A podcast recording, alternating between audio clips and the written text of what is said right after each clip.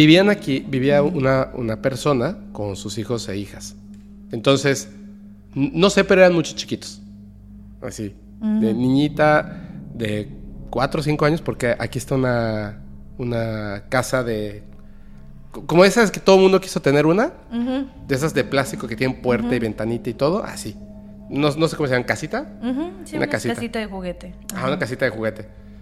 Y este, y sé que habían, pues no sé si puras niñas, puros niños o, o no sé, pero eran muchos, eran dos o tres. Ok. Entonces, la primera noche que me quedé a dormir, escuchaba cómo subían y bajaban las escaleras ahí, tic, tic, tic, tic.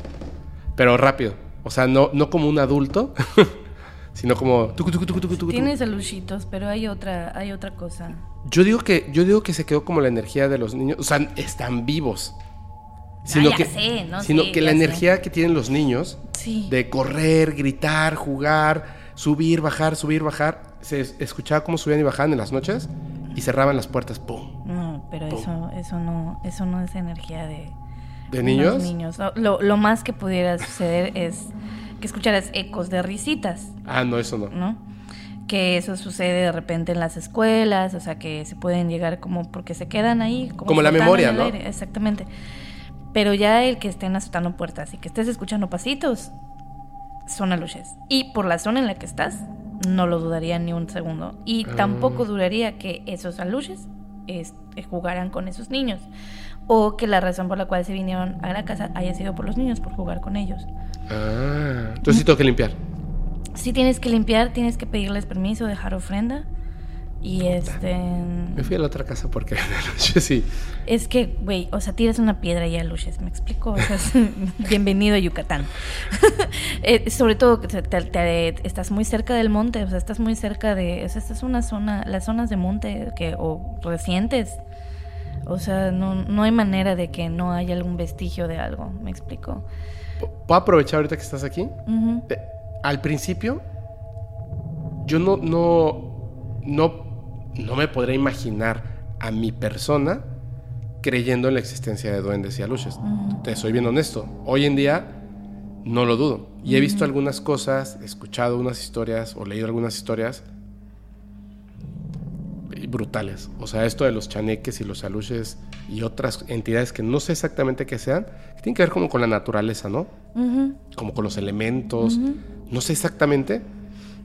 Hay, uno, hay un nuevo tema que de hecho está sonando muchísimo con esto de el supuesto gigante que, que graba Andrew Dawson y que luego supuestamente desaparece y supuestamente lo persigue la CIA. Que las evidencias, bueno, claramente señalan que no es cierto, solamente está haciendo contenido. Sin embargo, no solamente es ese, están los gigantes de Tlalpan. Yo mostré unas fotografías de unos gigantes ahí en el Estado de México, eh, en, los cerros. Hasta ahorita, así como el Fata Morgana, yo no creo, no lo sé, que pueda haber un efecto donde una persona se vea gigantesca. O sea, si un pino de, ¿qué te late? 20 metros, le queda las rodillas a uno de estos gigantes, ¿dónde tendrás que estar posicionado para que te veas ese tamaño? Y si se trata de un efecto óptico o del ambiente, ¿por qué nunca hemos visto un árbol gigante? ¿Me entiendes? Donde claramente en el, en el video de Tlalpan, donde están apagando el fuego, se ve el movimiento de, de que están tratando de apagar un fuego gigantes sobre un cerro. ¿Qué, qué- eh, Se me hace loquísimo pensar en que existan gigantes o trolls. ¿Qué, qué es eso?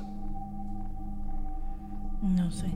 O sea, ¿Has escuchado alguna vez de gigantes? Sí, sí lo he escuchado y sí, o sea, yo sí creo que queda algún tipo de vestigio, pero no estoy segura de que, o sea, si se alcanza a ver es porque se está a lo mejor, no, no sé, si rompiendo algún velo dimensional, a lo mejor y no están en esta dimensión y nosotros podemos ver esas imágenes. ¿Me explico? Porque, o sea, luego eso sucede, por ejemplo, en el caso de los grises, ¿no? Tengo, o sea, tengo una amiga Ajá. que tiene fotografías de, de grises. ¿Qué? Ah, no, no, no te lo he contado. Te, lo- te consigo esa, esas evidencias. Oh, por favor, sí. Sí, eh, por ejemplo, o sea, tú, tú, la, tú la ves y es- está normal, pero de repente detrás se ven la silueta de grises, ¿no? Seguida, enseguida- clarito se ven. Claro. Entonces, eh, lo que pensamos, y mucha gente le ha dicho, gente que ha ido a su casa, es que hay un montón de portales en su casa. Y muy probablemente por ahí es donde la, la están observando. Es como que la estuvieran observando y es en cierta posición de su casa, en una posición específica. Entonces, o sea, sí sabes, ¿no? De lo de la teoría de cuerdas que, que, o sea, tú no puedes hacer contacto directo con la otra dimensión, pero sí puedes intercambiar mensajes, sí puedes recibir cierta imagen borrosa de esas, de, de- La sombra. la sombra de esa dimensión, pero no, pues no, porque es otra dimensión completamente. Tendrías que cambiar tu estructura molecular, ¿no? Entonces, muy probablemente a lo mejor, y lo que se, lo, lo que se ha grabado y lo que se ha visto, sea algún tipo de proyección de algún velo dimensional que esté débil. Ay, me acabo de acordar de algo. Ujú, Ok. ¿Quieres ver el video de los gigantes? Sí. Pa- Aparte, ya, ya comenzamos y ni siquiera hemos este, hecho la introducción, pero No. te lo, te lo voy a enseñar y te- te- antes de comenzar con todo, antes de comenzar con todo, quiero no solamente mostrarte el video de, de los, de los gigantes. Ay, perdóname, perdóname, perdóname. ¿no? Solamente mostrarte el video de los gigantes, sino también una historia que tiene que ver con los velos dimensionales, más o menos de lo que acabas de contar hoy, que me dejó un poco perturbado y claramente se trata de algo que no es real, pero creo que está inspirado en algo real, que tiene que ver un poquito con lo que te voy a contar. Vas a ver, es bien interesante. Ahora, te muestro el video y me dices qué onda, ¿va? Dame un segundito. Sí, sí, sí.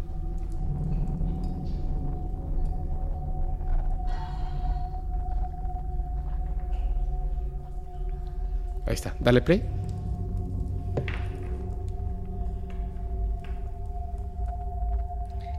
¿Qué?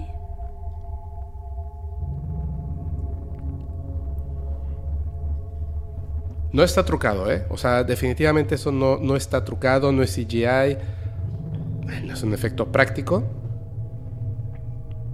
O sea, no es como que algo ahí parado, ¿no? Son gigantes, ¿cierto? Es muy claro que son gigantes, ¿cierto? Sí, o sea, O sea, eh, digo, a- en breve son gigantes, pero digo, no sabemos exactamente qué sea. es que para que se pueda distinguir con esa claridad y con el tipo de zoom que tiene el teléfono, Claro, el tamaño sea, que deben de tener. para que se pueda captar eso, eh, o sea... Sí, o sea, no, no, no, es que estoy tratando, porque con una cámara profesional, o sea, una persona, por muy en alto que se encuentre, por muy no, sobre porque los árboles no se ven así. O sea, no, no, no. Y ese, ese movimiento. Se- ¿Serán, o sea, la- mi cuestionamiento es, ¿serán seres que viven aquí o siempre han vivido aquí o que vinieron de otro lado? Es... O sea, nosotros los catalogamos como gigantes por el tamaño, ¿no? Ajá. Pero la cuestión es, ¿son terrestres? ¿O no son de acá? No lo sé. Ese es, es- yo- o sea, ese es como mi... Porque si son terrestres, ¿dónde fregados están guardados todo el tiempo? Como para que no los... es, esa es la primera pregunta que, que- O sea, que me sale. Por mucha caverna que haya, o sea, con todas las exploraciones, con todas las invasiones que han habido en el medio Y ambiente. sus todo. huesos, o sea, su- sus, sí. sus restos óseos de alguno que tuvo algún accidente y falleció y se quedaron sus restos óseos en un bosque, ya Y- los habremos encontrado. Y o sea, quiere- son gigantes. Sí, que, o sea, en eso, eso querría decir que entonces, o sea, si ellos se están alejando de nosotros es porque representamos un peligro para ellos, para empezar. Ujú. ¿ok? Porque es la única razón por la cual no intentan interactuar, no hayan intentado en estos miles de años que estamos aquí la, la especie humana en este planeta. Entonces, que no hayan intentado interactuar en todo este tiempo. O sea, es porque nos consideran una amenaza Ajá. o O son de otra dimensión, son ¿no? de otra dices. dimensión. Pero la cuestión es que, o sea, sí, o- el humo es real, el humo es de esta dimensión. Pero a lo mejor ellos tienen la capacidad de cruzar. Eso es lo que pienso de algunas entidades, no, no esta, o sea, no estas entidades, sino, eh, por ejemplo, hay, hay una historia que está en los archivos de desclasificados del FBI y también en algunos de la CIA. Uno se llama The Vault y el otro es así simplemente, hay una página, eh, la voy a buscar y la pondremos por aquí. Y tú buscas en el buscador, le pones UFO Y hay un registro em, de unos policías en 1970 o 60. Una nave que parece como un balón de fútbol americano totalmente plateado. Pero cuando llega ya no es una nave, o sea, solamente son los seres, pero son como translúcidos de energía. Y la nave no está. Y preguntan por la nave, porque hay un contacto ahí directamente que, estuvo, tuvo registro con el FBI. Y dicen, es que no hay nave. Dice, pero si vimos llegar la nave. Dice, no, no, no. Ustedes vieron lo que parece ser una nave. Nosotros no somos seres tridimensionales de materia como ustedes. Nosotros, con tecnología, logramos hacernos visibles para su tridimensionalidad. Oh, ya. Y cuando venimos llegando a su tridimensionalidad, pareciera un objeto físico, pero no lo es. ¿Me entiendes? Sí, sí, tiene sentido para mí porque, o sea, un, amigo físico, o sea, un, amigo que es este astrofísico, eh, se llama Sonic, eh, me explicó todo lo, o sea, cómo funciona, o sea, y él, y él justamente me dijo, es que claro, o sea, no, no se descarta la existencia de otros mundos, pero sí, o sea, son diferentes y con diferentes ambientes y con estructuras moleculares completamente diferentes. Entonces, es muy difícil convivir, o sea, que dos especies de, de, de dos distintas dimensiones puedan convivir a menos que, o sea, la conciencia se traspasara a un cuerpo o a, un, a una estructura molecular que sea resistente a esta a, nuestro medio ambiente, ¿no? A nuestra dimensión. Entonces, y yo dije, claro, por supuesto, tiene sentido, ¿no? Uy, ahorita vas a ver. Me recuerda un poco a a, la, a una novela de la escritora Stephanie Meyer, la de Crepúsculo. Ajá. Pero eh, hay una que se llama La Huésped, que habla de unos extraterrestres, pero son... O sea, literal, spoiler alert. este, bueno, no sé si estamos, si, estás grabando. Sí, estoy grabando. Ah, pero... sí, yo, yo empecé a grabar y dije, está bueno.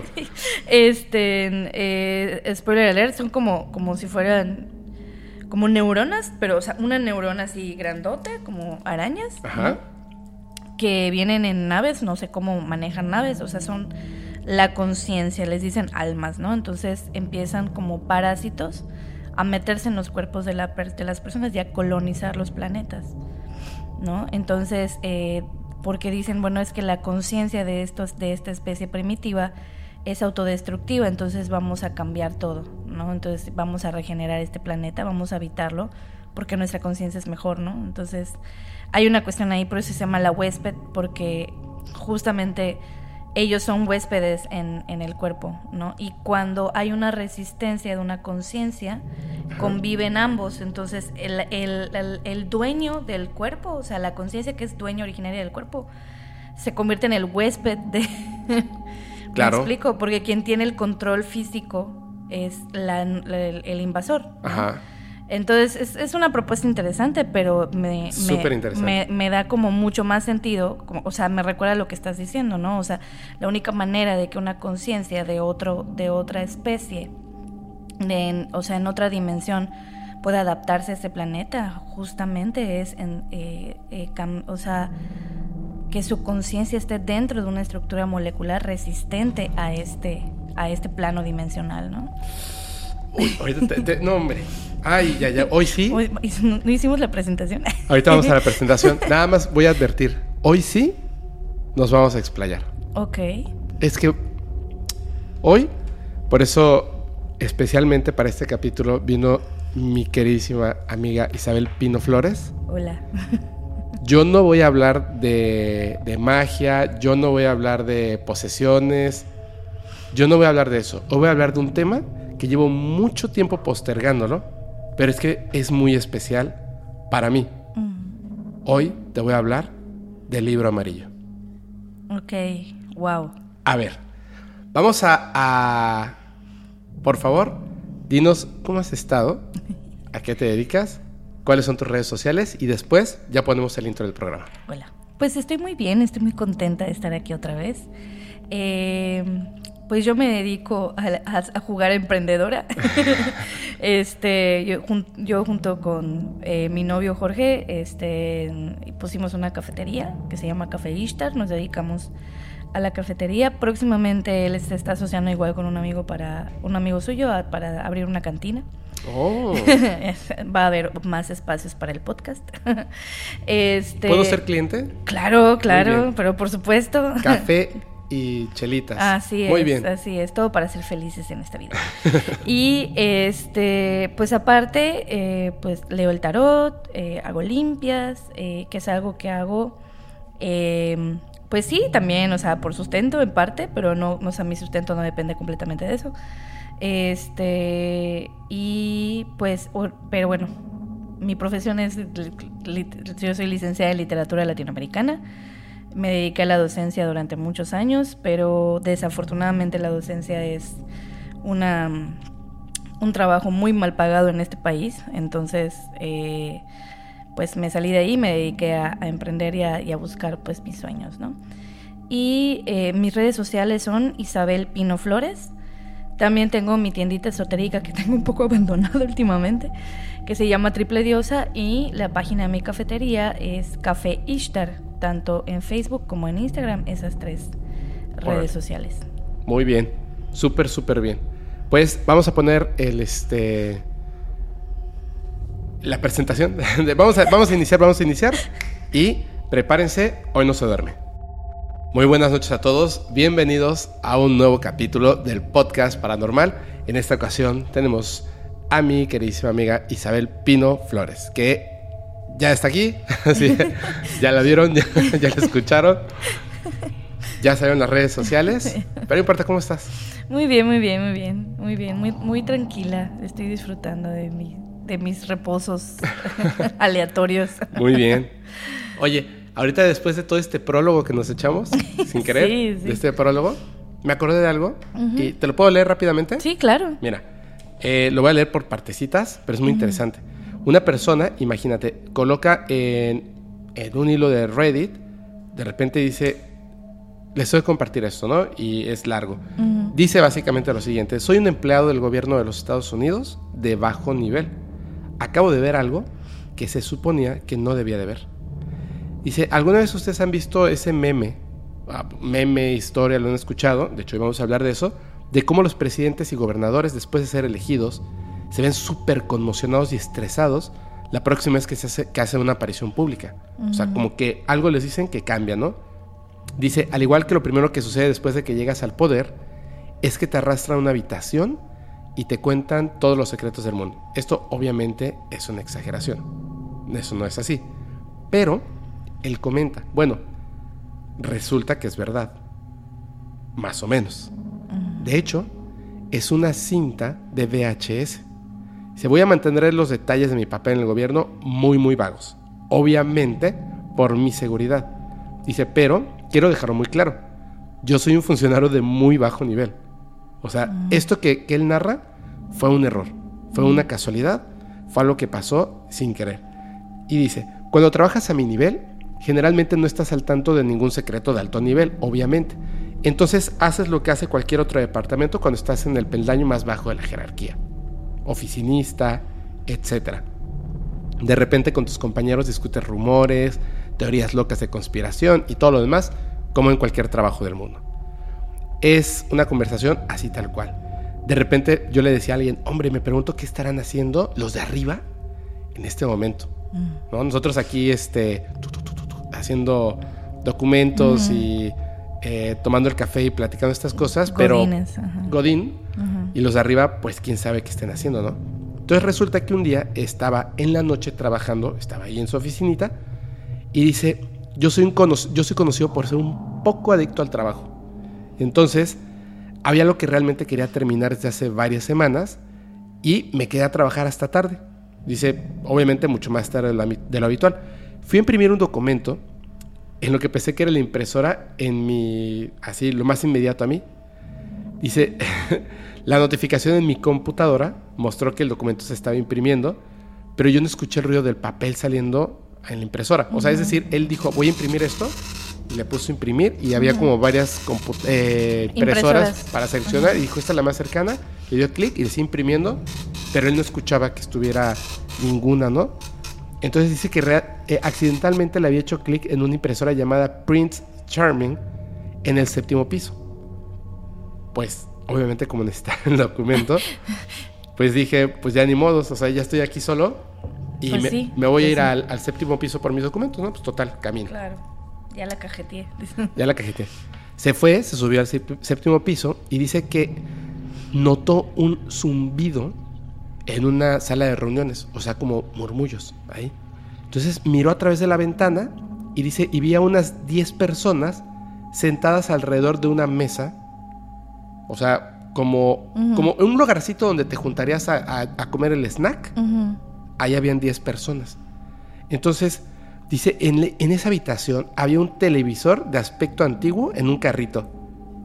Ajá, o sea, esos así como carritos, ujú. así, y que abajo va el VHS de esos antiguos, había un carrito de esos. Y dice, y vi algunas sillas plegables donde la gente estaba sentada. Dice, no le di mucha importancia, o sea, los vi que estaban ahí, dije, qué raro, 10 personas ahí en la noche como platicando, Ujú. y una televisión antigua, ¿no? Y dice, entonces, pues lo vi, no le di mucha importancia, dije, qué raro. Comencé a caminar y en ese momento la puerta se abre de ese, de ese lugarcito y le dicen a él, oye, Boscovitz, ¿verdad? Y él voltea y dice, se supone que íbamos a empezar hace 15 minutos, ya, métete. Entonces, obviamente él no se apellida Boscovitz. Él no se apellida Boscovitz. Solamente resulta que estaba en el lugar equivocado, en el momento equivocado. O correcto. En ah, exactamente. Entonces, todavía le dice a esta persona, no me importa por qué estás llegando tarde.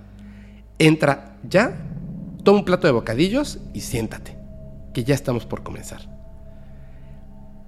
Y él como que sintió esa, esa voz y esa presión de un superior y se acercó como, le tengo que decir que yo no soy Boscovitz, pero se acercó y le dijo, hey, antes de que él pudiera hablar, le dijo, hey, pon tu teléfono en la bolsa. Tu teléfono celular, ponlo en esta bolsa, en una bolsa.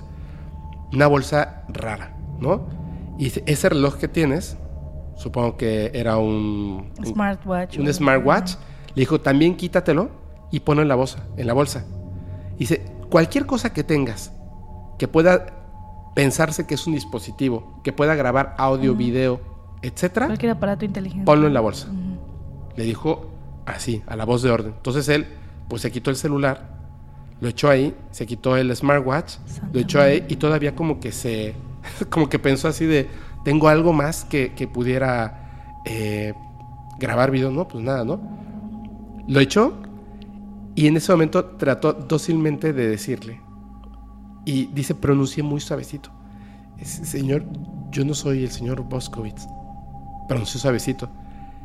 Pero el tipo este ya estaba cerrando la bolsa, como que ni lo peló, lo agarró y le dijo, siéntate, ya. Y todos los demás estaban así como de, güey, llegas tarde, siéntate ya.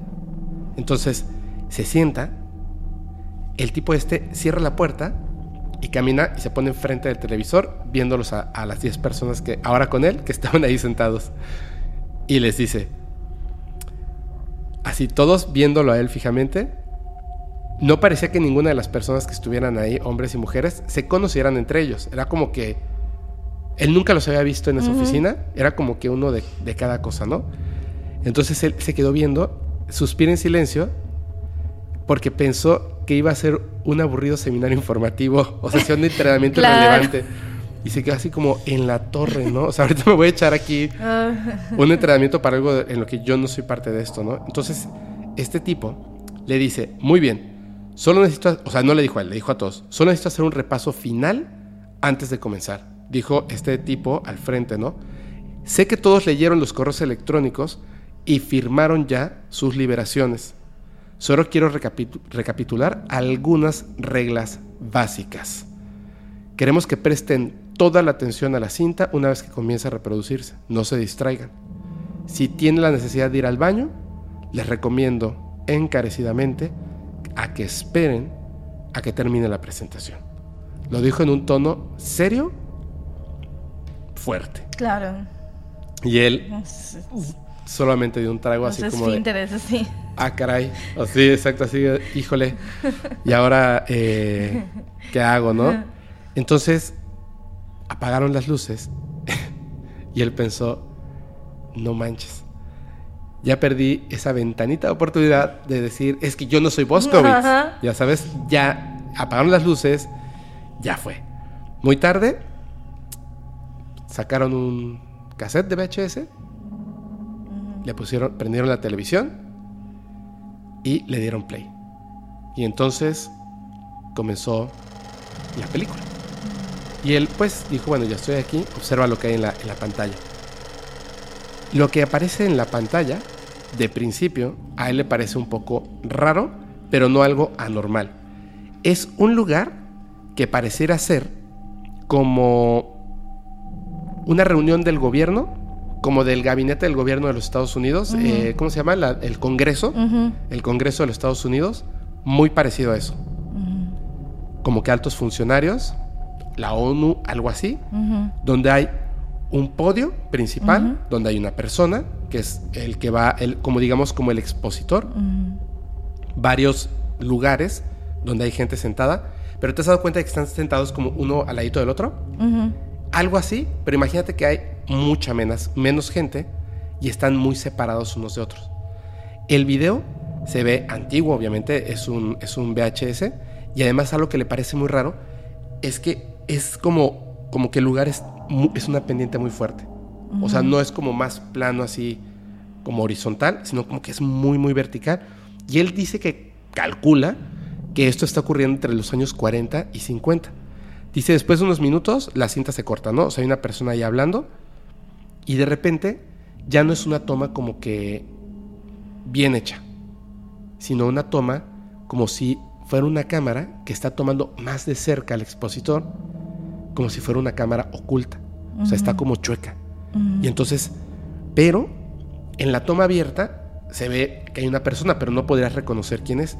En esta toma no se alcanza a ver la cara de la persona, se ve como de su barbilla para abajo, pero ya se escucha la voz. Está tan cerca la cámara que ya escuchas lo que dice. Y lo que dice es lo siguiente. Te lo voy a, te lo voy a leer tal cual.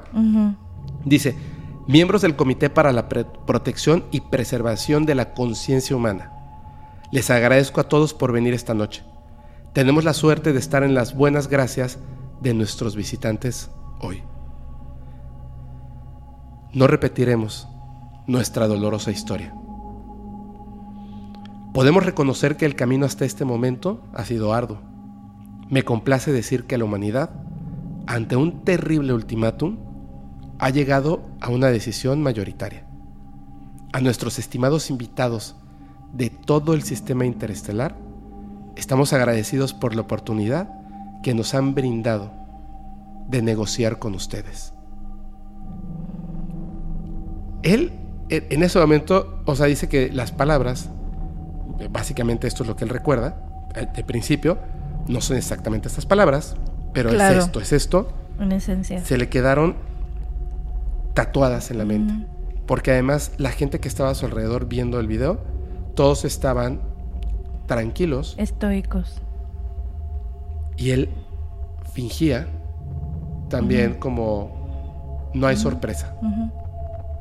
Dice que sintió una adrenalina por dentro, cañón, por una idea. Carajo.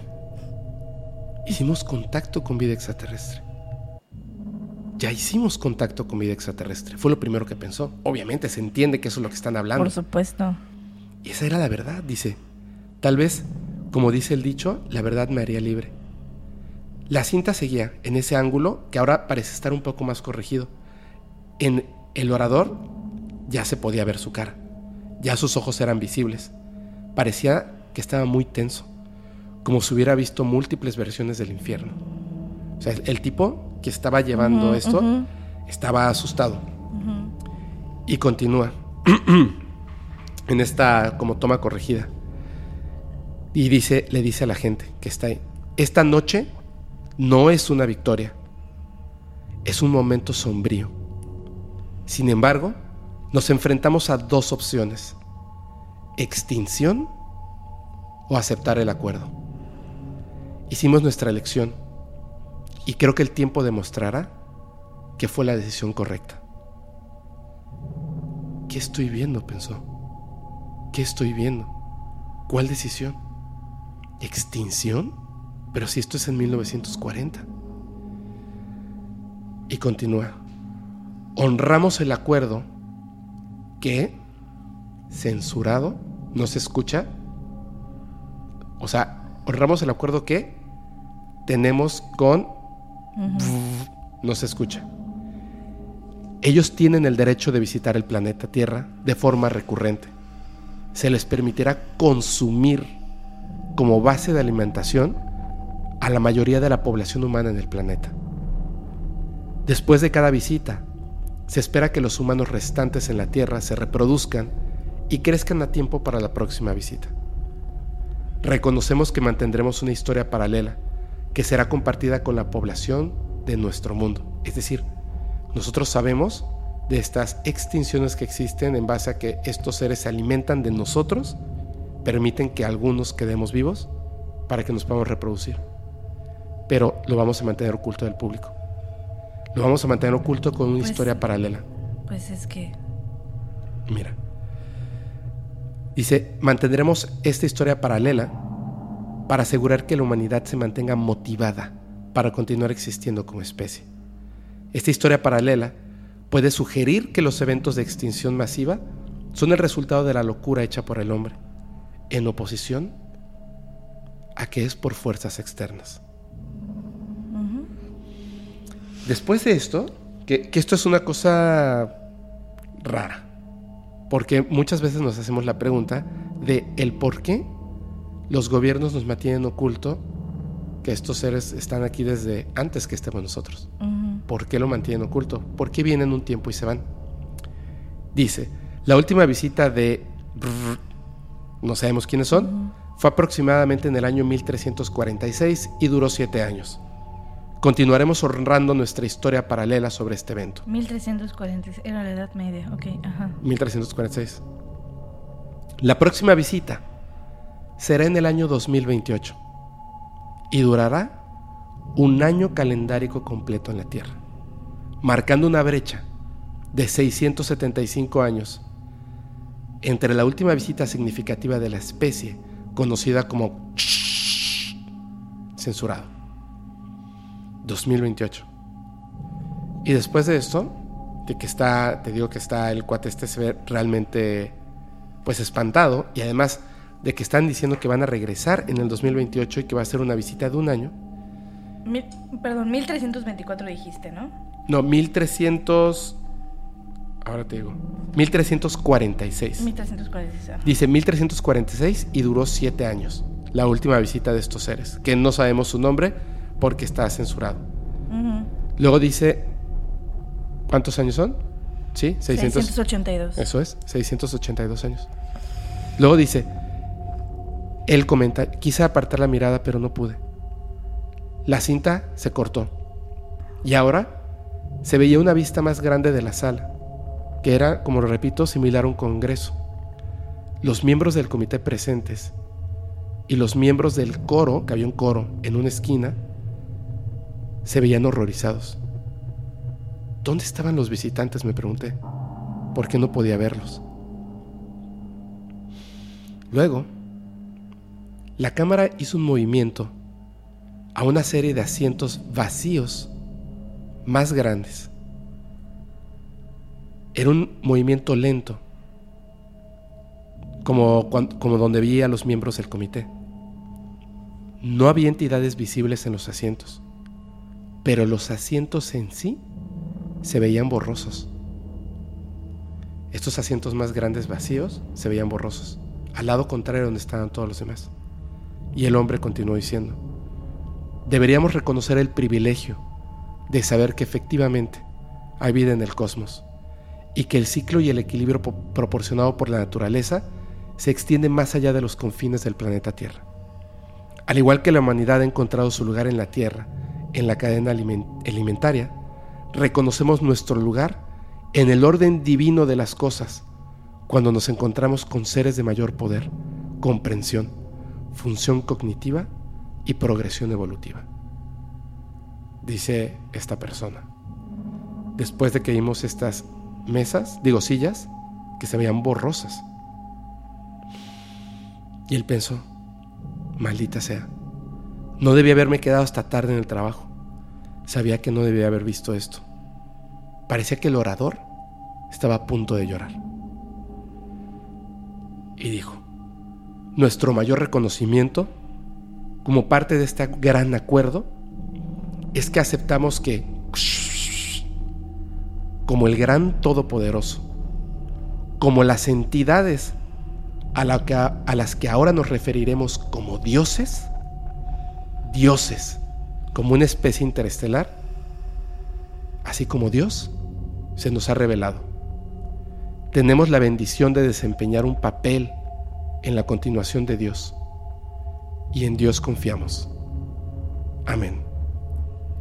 En ese momento, que fue lo último que dijo el orador, la cámara vuelve a regresar a estos asientos donde estaban las personas del Congreso y las personas del Congreso estaban espantados.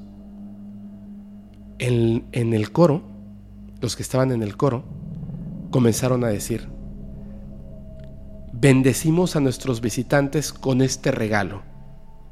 Ahora comenzará una interpretación de los himnos nacionales de las principales naciones del mundo. Perdón, eso dice el orador.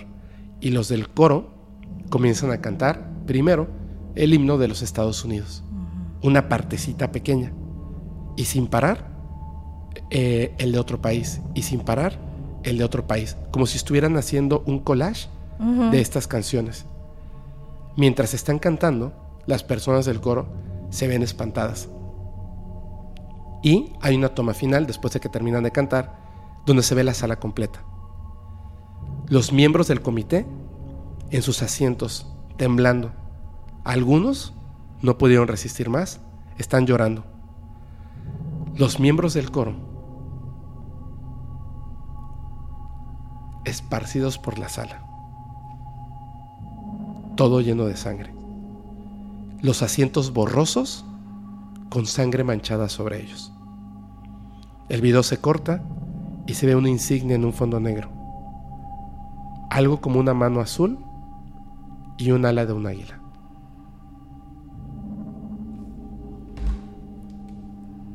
¿Cómo ves? Estoy impactadísima. estoy muy... ¡Wow! Qué miedo. ¿Te has preguntado alguna vez qué vamos a hacer si, como lo que comentaba Babanga, o como lo que dice, decía Stephen Hawking, no debemos de intentar hacernos visibles para las entidades del cosmos. Ellos están ahí, por supuesto. No necesitamos tener una prueba de su existencia. El universo mismo es la prueba de su existencia. No queremos llamar la atención de algo que no debiéramos llamar la atención.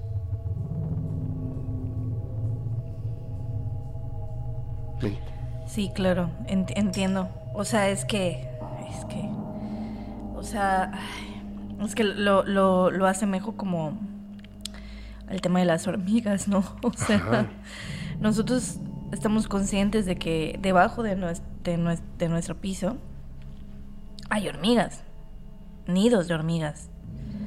Pero eh, las hormigas no quieren que nosotros nos demos cuenta, porque si nos damos cuenta, destruimos Claro, y cuando empiezan a ser visibles para nosotros es, eh, es, extinción, o sea, es... O sea, ¿qué es lo que hacemos? Las, las matamos, buscamos cómo matarlas porque son invasivas, ¿no? O sea, pero estoy muy impactada. Imagínate llegar a ese acuerdo, ¿no? ¿Es extinción o sí, te, alimento? Sí, o sea, te estoy, te estoy dando chance de elegir o sea, de que solamente una parte de tu población, ¿no? O sea, una cosecha, vienen a una cosecha de 600, ¿qué? 82. 682 años, ¿no? 82 años. Sí, 682, sí, 682. 682 años. O sea, hablando de que, o sea, sin tomar en cuenta que en, de la última vez que estuvieron, según e, esta, este dato, estuvieron durante siete años. Y ahora van a estar uno. Supongo que porque obviamente también avanza su tecnología y lo hacen más rápido, ¿no? Probablemente. O habría que a- a- hay que averiguar exactamente qué estaba pasando en el año 1346, Ujú. en la Edad Media. Sí. Ok. Este, o sea, era qué estaba pasando porque era, era la edad en donde, este, que le llaman el oscurantismo. ¿no? Eh, hay mu- muchos medievalistas que difieren que no era una época oscura, sin embargo era una época donde había mucha ignorancia, eh, obviamente em, se como que se quedó estancado este, este tema de búsquedas tecnológicas, ¿no? O sea, como que hubo ciertos atrasos. ¿Por, Por culpa eso- de quién? Ah, ¿verdad? ¿Culpa de quién será? Eh, o sea, el dogma, ¿no? Lo que causaba el dogma y todo, es- Sí. esta- todo lo que estaba considerado como ciencia era hechicería, era magia y, Y los era del diablo y los torturaban y los quemaban y los ahogaban y los... Los tiraban de precipicios y Sí, más. los, los, los despedazaban, etcétera. Te- Tenían muchas herramientas para. Eh, entonces, eh, es- la, la cuestión está, o sea, justamente qué era exactamente qué era lo que estaba sucediendo. Y no solamente hablando desde la perspectiva eurocentrista, o sea, qué estaba sucediendo previamente, o sea, en otros, en otros espacios geográficos, ¿no? En el, en el año 1300. Pero tú crees, hay una... Ay, híjole. Voy a hacer como... No, yo no digo que así sea, ojo. Hay unas teorías que dicen que estos eventos están influenciados, o sea, hay mano negra cañón, por seres que no son del planeta, lo platicamos con, con lo de Moloch, por ejemplo, pero más que nada con los arcontes. Llegaron desde las profundidades del cosmos y se dieron cuenta de que pueden manipular a estos seres inteligentes humanos, que no son tan inteligentes como ellos, los pueden manipular y se dan cuenta de que una de las maneras más mm, sencillas para manipularlos es mantenerlos creyentes de religiones donde hay seres malos. Por supuesto. Entonces, si alguna vez los descubres, pues un arconte que viene del cosmos, que no tiene un cuerpo físico, pero que se alimenta de tu miedo, de tu dolor, de la ira, de la violencia, de la locura, De la energía que emana de De todas esas emociones. todas esas claro. emociones. Obviamente, pues qué buffet era el oscurantismo. Por supuesto. Claro. O sea, eh, porque había, había mucho temor a otras. eh, o sea, la oscuridad, ¿no? Y entonces, imaginan, no tenían luz eléctrica y habían muchas cosas. Por eso también, o sea, en cuando en, en el calendario celta eh, él estaba dividido justamente en la era de la luz y la era de la oscuridad, lo que Ajá. hablábamos, ¿no? O sea, la etapa de la luz que es primavera-verano y la etapa de la oscuridad que es otoño-invierno, ¿no? Y justamente muchas de, o sea, las tradiciones paganas de, de- de corte celta están relacionadas con eh, eh, eh, ahuyentar, evadir, eh, alejar a las entidades que vienen en estos en estos cierres de ciclos, ¿no? En estas aperturas de velos, en estas aperturas de, de dimensiones, ¿no? O sea, había como a, nivel espiritual, claro que, o sea, estaba, había mucho sesgo por falta de información y falta de, de criterio y demás, pero sí había esa sensibilidad, ¿no? O sea, le, dicen, las morras le dicen el chicloso sobrenatural, ¿no? Se siente esta, esta energía, ¿no? O sea, se siente cuando algo no anda bien, o sea, que, o sea, uno que no anda bien o se, se percibe. No, no, bueno, yo que soy muy sensible a esas cosas, enseguida se siente cuando no estás solo y cuando esa presencia que sientes, que aunque no la puedes ver, sabes que está ahí, cuando es positiva y cuando es negativa, ¿no? O Es sea, que- se percibe. A ver, imagínate qué fácil era, por ejemplo, nosotros, eh, solo como ejercicio mental, nosotros, con lo que sabemos y conocemos, que somos unos ignorantes totales para la gente de 100 años, 200 años en el futuro, por supuesto. ujú. Pero 1300X. Si tú y yo regresáramos con todo el conocimiento que tenemos, podremos fácilmente convencer a las personas de que somos dioses, ¿cierto? Depende. Tendríamos que llevarnos. Claro, con nuestra tecnología y nuestras Tendremos cosas. que llevarnos artilugios que Sí, sí, sí. O sea, Porque de- si yo llego y digo, entrada- "Ay, vengo del futuro, me- me- a, mí- por ejemplo, me van a quemar. No, no del futuro, que eres una diosa. O que, si no, peor todavía. Pero lo sea, primero, lo primero, así, un helicóptero y un megáfono. Te pueden hacer nada. Depende. Bueno, Un helicóptero sí, y un pero en algún momento el helicóptero se va a quedar sin Huyes. combustible. No, tienes gasolina. Tienes, o sea, a lo que voy es a lo siguiente. Si cualquier entidad de estas fácilmente Entiendo nos pudieron, punto nos ya, pudieron haber este, controlado. Y, o sea, vivir en esa época haber sido una cosa terrible. O sea, ah, o sea, híjole, la mitad de la población humana, si eras mujer, verde. Sí, no, o sea. No manches. No, valías nada, no, no valíamos nada. No, o sea, ¿eres bruja? No. A ver, tú vamos a empujar. Si vuelas, eres bruja y si te mueres, pues no. Claro. ¿Qué? Sí, o sea, sí. o sea, era terrible. No, no, y si sobrevivías, peor. No manches, sí. O sea, si sobrevivías. Ah, no, entonces sobrevivió, entonces sí es bruja. Ya sabes, o sea, cuando las ahogaban, ¿no? Pues si, si flota, este. Es bruja, ¿no? Ya si se muere, pues ya, ya está con Dios, ¿no? O sea, ya es como. Entonces, imagínate, ¿tú crees que en algún momento, por ejemplo, en la historia que te voy a contar, hay un punto donde hay una pregunta muy importante que tiene que ver con los sumerios y con los mayas? Y con los mayas hay una, hay una respuesta increíble. A nosotros nos enseñan en la escuela, eh, bueno, a mí en, en la Ciudad de México me enseñaron en la escuela que los aztecas y los mayas hacían este, sacrificios humanos. ¿A ti te lo enseñaron aquí de los mayas? Sí, o sea, sí, me, me hablaron que hacían sacrificios de diferentes índoles y a uno, uno que otro humano. Si lo, si lo ponemos así, es como decir que nosotros, la humanidad moderna, eh, vive, vive en la esclavitud. No. Hubo una etapa donde hubo esclavitud. Todavía en algunos países, lamentablemente, es como Sí. el 0.09% de la población, donde sí hay hoy en día esclavitud. Sí. Pero podemos reconocer que no es cierto, fue una etapa. ¿Cierto?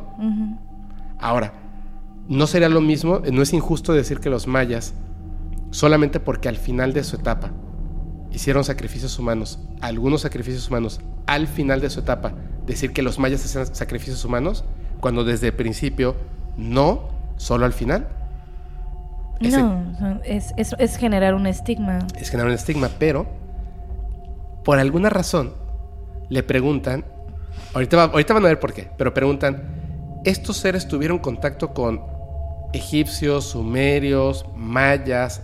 Porque es, en cualquier parte del mundo, piensa siempre en estos que tuvieron contacto con seres extraterrestres. Sí. Y dice, yo pregunté específicamente de los sumerios y de los mayas.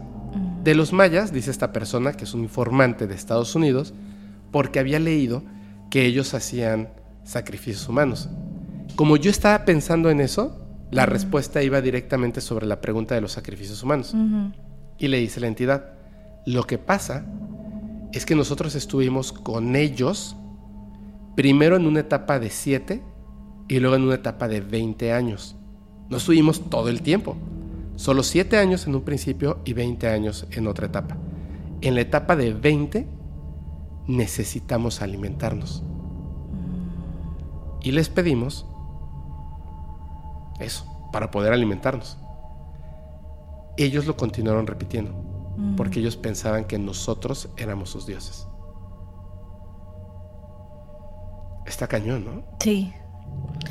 Nunca describe si se alimentaban del cuerpo del dolor. No, o sea, O la sangre. no sé, pero fue algo así como de que, ¿qué? Y ahorita, híjole, por eso me gusta mucho este tema, porque esa idea, y te lo dije hace rato, de los contactados que, que es onda New Age, eh, ayahuasca, fumar marihuana, no trabajar, qué chido.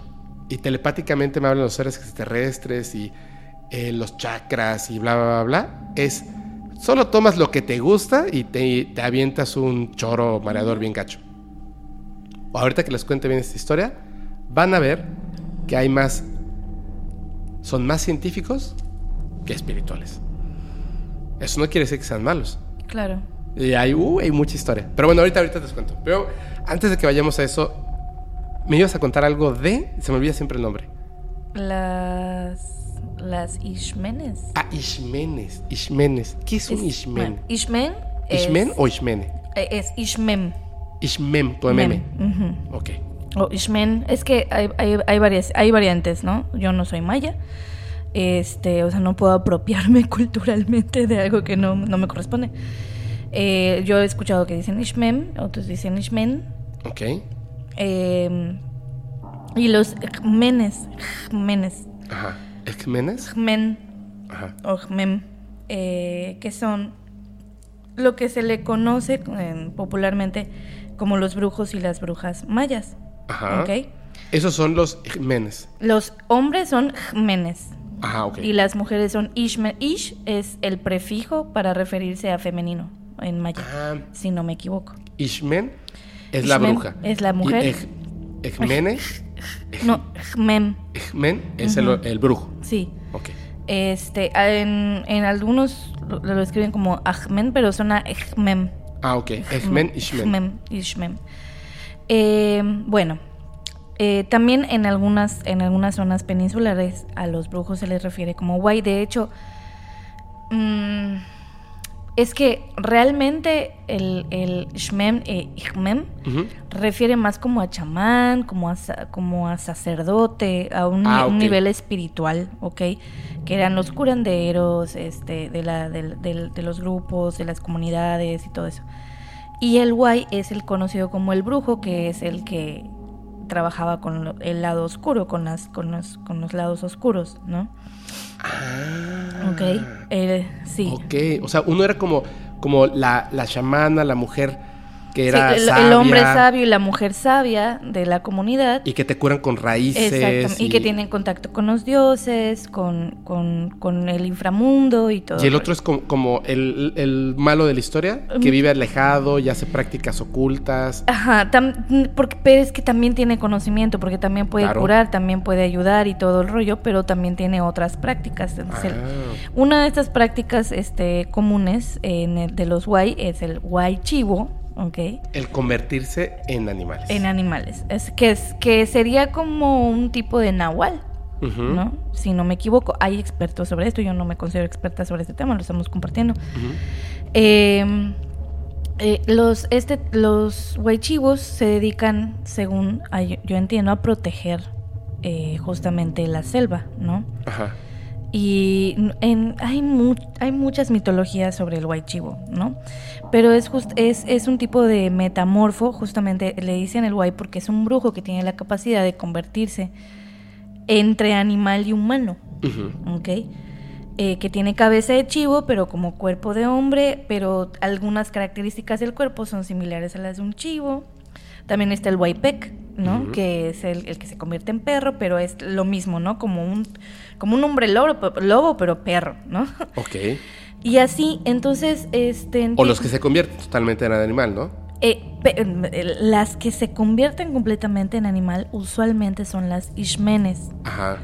Eso es Ah, lo que yo sé, ¿ok? Es lo que, o sea, dentro de lo, de lo que yo he aprendido y todo. Igual y alguien experto en esto, o sea, me, o sea, me va a decir, no, pues mira, en esta parte es- Es que hay muchas versiones. hay muchas versiones, ¿no? Y, y todo eso está transmitido justamente desde la oralidad, ¿no? Claro. Entonces, este, lo que yo sé es que las ishmenes, de manera popular, se les, se les conoce como que se transforman en la famosa Ishmahana, que es la mariposa negra, Ah, sí, sí, sí. sí. la que de- dicen que vas a recibir visita o cuando se quede en tu casa mucho tiempo es que un pariente se va, va A a, desvivir. Bueno, va a fallecer, ¿no? Ajá, va a fallecer, entonces, o que es una Ishmen vigilándote. Usualmente lo hacen ya sea para vigilar a gente que son sus enemigos o que dependiendo de lo que del, del trabajo que estén haciendo o para proteger a su familia que están pendientes de lo que hacen sus hijos, sus nietos y todo eso, ¿no? Entonces, aquí la cuestión que eh, me yo yo yo trataba de decir, bueno, es que o sea, este nivel de transformar tu cuerpo en, en un animal, yo soy un poco escéptica con ese tema. Sin embargo, En lo que sí creo, que lo que estábamos hablando hace un rato, que esas personas sabias tienen una capacidad de conciencia, o sea, de, de, una, una conciencia sobre su propia conciencia, o sea, sobre los alcances espirituales, que pueden transmitir su conciencia a otros animales. Ajá. ¿Ok? Porque justamente yo he escuchado, eh, de, no, o sea, por ejemplo, lo, más popular es lo del Eshmahana, pero también eh, lo de la lechuza, ¿no? Que podría ser una bruja que esté rondando que cuando dicen, no, que no le tiren piedras a las lechuzas, o sea... No, no manches, o sea, eh, no, no, no, o sea, son animalitos, y aunque sea lo que sea, ¿no? Y hay, hay leyendas mayas también que dicen que son las emisarias de la muerte, ¿no? Que dicen que cuando... Hay, hay, un, hay un dicho que no me encanta como por la, el despectivismo de todo, pero que dicen cuando el búho canta el indio muere, ¿no? Eh, otros, pero hablan de, por ejemplo, algunos dicen que es el zontle, otros dicen que tal ave, ¿no? Usualmente es la lechuza. Que aquí dicen que cuando la lechuza canta encima de alguna casa, es, porque... en esa casa alguien va a fallecer. Y, o sea, y confirmo porque cuando mi papá falleció, ese mismo año, bueno, en mi casa habían un nido de lechuzas, pero voló la lechuza en ese mismo año y este... Cantó encima de mi casa y meses después mi papá falleció. Entonces, pero dicen que son, o sea, que dan el aviso a la familia para que no les caiga de sopetón. Dicen que hay un hay una mitología que dicen que la muerte los envía en un acto de pues de consideración a nuestro dolor, a nuestra pérdida. La muerte las envía a dar el mensaje de que van a ir a buscar a su familia, a, tal a un miembro de la familia. Eso es para que la familia se prepare emocionalmente, ¿no? Eso, eso es una de las, de las cosas que yo he leído y así. Incluso em, había una obra de teatro que hablaba justamente sobre las aves emisarias de la muerte, que no me acuerdo muy bien, creo que se llama Nol y las emisarias de la muerte, una cosa así, que fue eh, dirigida por eh, Socorro Loesa, que ella es este, actriz y este, esa actriz maya, maya hablante de aquí, y ella sabe un montón de cosas, ¿no? Es que, eh, perdona que te interrumpa porque nada más quería, antes de que, de que terminaras esta idea, hay muchas cosas que no comprendemos de la naturaleza de la que formamos parte y que estas personas que se dedicaban daban una interpretación para que nosotros podamos entenderlo. Es que son emisarios de la muerte, por ejemplo, ¿no? Pero eran personas que hacían observación de la naturaleza, observación de patrones de conducta de ciertos animales en específico que tienen una conexión real con nosotros que también formamos parte de la naturaleza como seres humanos. Claro. Muy al estilo de la película de Avatar, no nos damos cuenta, pero es real. Completamente. es real. O sea, hay, hay técnicas para curarte que es simplemente caminar sobre el pasto, sobre la tierra, sobre, sobre la arena, para que vuelva, tu cuerpo vuelva a conectar con eso, respirar, bañarte en, el mar, mar, mar, o sea, abierto, no en, progreso, ¿no? O sea, no aquí, sino mar abierto, o sea, volver a conectar, aunque parezca así eso que tú dices, ay, no estoy como sucio, no, o sea, vuelves a conectar con esa parte de la naturaleza. Y solamente para que tengamos la mente abierta al respecto. Sí, claro. O sea, el hecho de que una lechuza vuele y cante y tú digas, ah, está, eh, es como emisaria de la muerte, es que la muerte no es algo malo y no sabemos en la sensibilidad que tienen estos animales, específicamente estos que tienen hasta el cráneo chueco, para poder tener cierta sensibilidad a, a diversas este, eh, vibraciones en el ambiente. Exacto. O sea, son, son animales muy especiales. Entonces, hay una historia muy famosa que cuando se estudió, porque cuando se descubre el efecto paranormal, Perdón. Sí, no te preocupes. Cuando se descubre el efecto paranormal, que no podía ser una casualidad, y se hace un estudio a conciencia de esto, descubren conciencia que el patrón existía y que era real. ¿Alguna vez escuchaste del gato que predecía a los muertos en Estados Unidos en un asilo de ancianos? El asilo de ancianos tenía un gato. Hasta de eso habla en, la, en el libro de eh, Doctor Sueño, Stephen King. Pero eso es algo real y se ha repetido varias veces. Pero hay uno muy famoso que era el gato de la muerte. Entonces, este gato es un gato que llegó de la calle desde que estaba chiquititito y ahí en el asilo de ancianos, pues los ancianitos, las ancianitas, lo adoptaron y le daban de comer y permitieron que se quedara ahí. Entonces el gato a veces se queda a dormir con una persona, a veces con otra, pero nunca con la persona directamente, sino en tu cuarto, en una esquinita, sobre una silla, etc. De hecho, incluso durante el día, pocas veces dejaba que la gente lo acariciara a ese gato. Sin embargo, de repente tenía una conducta extraña y se quería fuerza dormir encima de una persona. Y esa persona al día siguiente despertaba muerta. Sí, había, fallecido. había escuchado eso. Y, nunca se equivocaba el gato. Cuando el gato se quería dormir encima de ti, al día siguiente tú ya no ibas a estar vivo. Entonces, cuando lo empiezan a estudiar, primero un periodista para el periódico, etcétera, se da cuenta de que es cierto. o sea, el gato predice las muertes. ¿Sabes por qué? Imagino que por la por hablando científicamente. Imagino que el cuerpo empieza a dar señales de temperatura fallas, eh, y el, el gato Tenía percibe esas cosas y reacciona. El gato tiene una temperatura más alta que la del ser humano, siempre. Por eso eh, les gustan lugares más calientes que a nosotros. A nosotros ya así prende el aire acondicionado y el gato está encima de ti, porque el gato está bien, está en su temperatura correcta. Los ancianos, cuando ya estaban por fallecer, les daba fiebre, temperatura, no, subía. Ah, perdón, empieza a subir. Subía la temperatura, entonces el gato sentía calientito y se dormía encima de ellos. Claro. Es algo súper simple, pero ahora que lo sabemos es algo simple. Pero antes de eso era un, era un hecho paranormal. Sí, claro. Era un hecho paranormal. Eso es lo que me encanta, por, por eso me gustan los temas, los que expones, porque exactamente es eso. Lo que hoy es ciencia, antes era alquimia, magia, brujería, sí, ¿cierto? Claro, sí, por supuesto. Así es. O sea, es lo que, lo que te digo, o sea, si nosotros nos aparecemos en, lo que estábamos, como estabas comentando, aparecemos en la Edad Media, pues nos van a decir, lo primero que van a pensar es que somos hechiceros, lo primerito que van a pensar, ¿no? O sea, y, y ver lo que sean. Entonces, este, pero sí es, es no, es que yo te interrumpí. Nada, te, recuerdo, estábamos hablando de, las, lechuzas. las lechuzas. Bueno, entonces dicen que las ishmenes eh, se pueden transformar en ishmahanas, en las mariposas negras, lechuzas, serpientes, en diferentes animales. Pero ellas, a diferencia del, del waichi o el waipek, los Ajá no, o sea, no, no es un, hace cuenta, una lechuza no es como la cabeza de la lechuza y el cuerpo del humano, o sea, es completamente el animal. Por eso yo te decía que es, yo, pienso más que nada que era una transferencia de conciencia, ¿no? O sea, es una transferencia de conciencia. Ahora, tengo una serie de, de, de, cuestiones, ¿no? Yo nunca, o sea, yo tengo esa experiencia con, con lo de la con lo de la, lechuza y tengo una experiencia con dos opilotes. Ah, caray. No, no, te, no, no, no sé si ya te lo conté, no sé si lo La de la lechuza es lo que contas ahorita, ¿no? Lo que conté ahorita. Lo de los opilotes no tengo la menor idea. No. Ok. Em, estábamos hablando de estas conexiones con, con, los animales y la naturaleza. Para un 31 de octubre, en la casa donde yo vivía antes, la casa antigua de la Chuminópolis, ¿ok?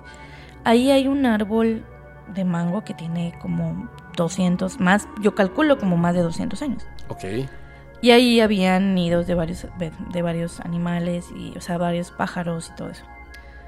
Pero nosotros podíamos ver desde el comedor una de las ramas y ese día, 31 de octubre, dos opilotes se posaron en la rama del árbol muy cerca de nosotros. Si ustedes intentan interactuar con sopilotes, o sea, es muy difícil, me explico, ellos se alejan, ¿no? de, de, los, de los humanos, como cualquier animal inteligente, ¿no? Entonces, pero estaba, o sea, literal, estaba muy cerca de nosotros, estábamos, o sea, realmente, si hubiéramos, no lo íbamos a hacer, eh, querido dispararle, les hubiéramos dado. O sea, si, si, si agarras una roca y se la aventas, sí le dabas. Sí, sin problemas, ¿no? Entonces, incluso los intentamos espantar y no se movieron. Eh, entonces se quedaron ahí, ahí, posados. Y yo enseguida supe, eso es un mal presagio.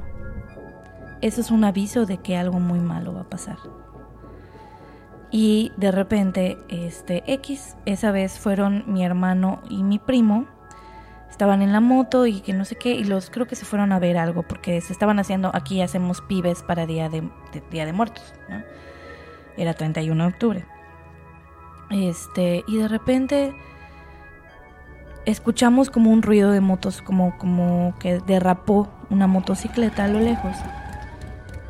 Y a mí se me erizó la piel. Te escuchó horrible. pero, o sea, lejos, cerca de mi casa, pero lejos, ¿no? Y yo enseguida fui, fui corriendo a ver dónde estaban los, en los opilotes. Y estaban ahí, seguían ahí. No manches. Inquietos, o sea, digo, quietecitos, ahí. Veinte minutos después, se paran en la puerta mi hermano y mi primo con los brazos todos raspados, el pantalón, o sea, estaban mostrando las nachas, este, porque estaba todo roto el pantalón por atrás. O sea, los, brazos llenos de sangre y raspones y todo.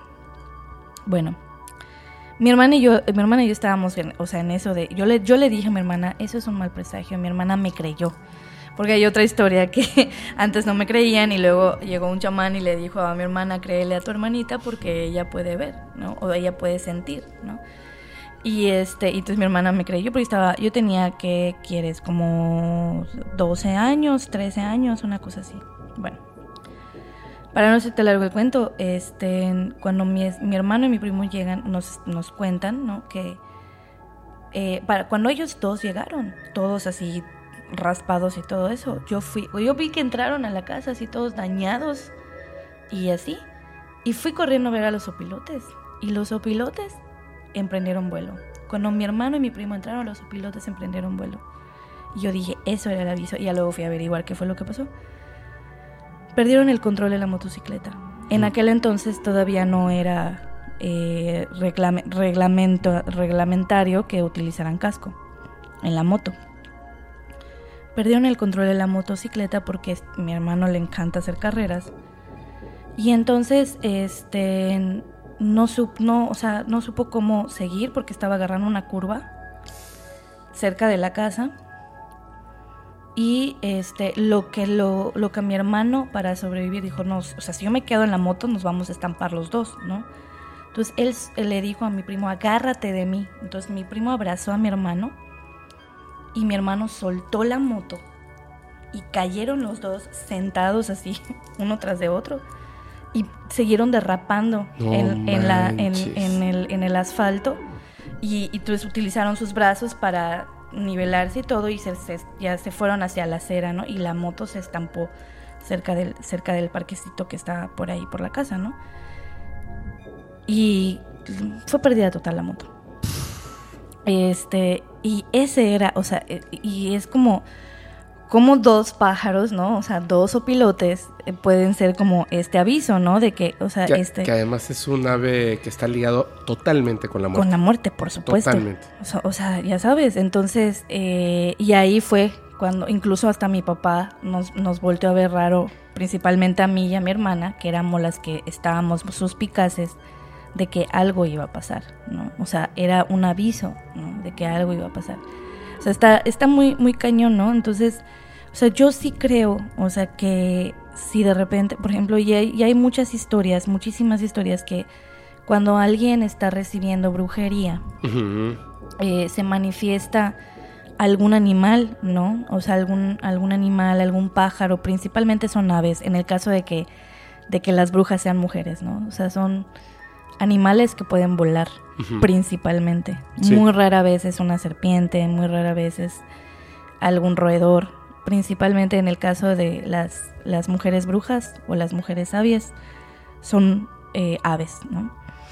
Entonces yo, yo sí creo genuinamente que, que, que, sí se puede llegar a esa capacidad justamente de trasladar tu propia conciencia a la conciencia de un animal. Ajá y que incluso, o sea, haya un contrato de por medio con ese animal, eh, o de pedirle permiso al animal, oye, puedo entrar en tu cuerpo para hacer esto, esto y esto, ¿no? Y el animal concede el, permiso, la conciencia concede el permiso, ¿no? De, de, ser colonizado, ¿no? Su cuerpo.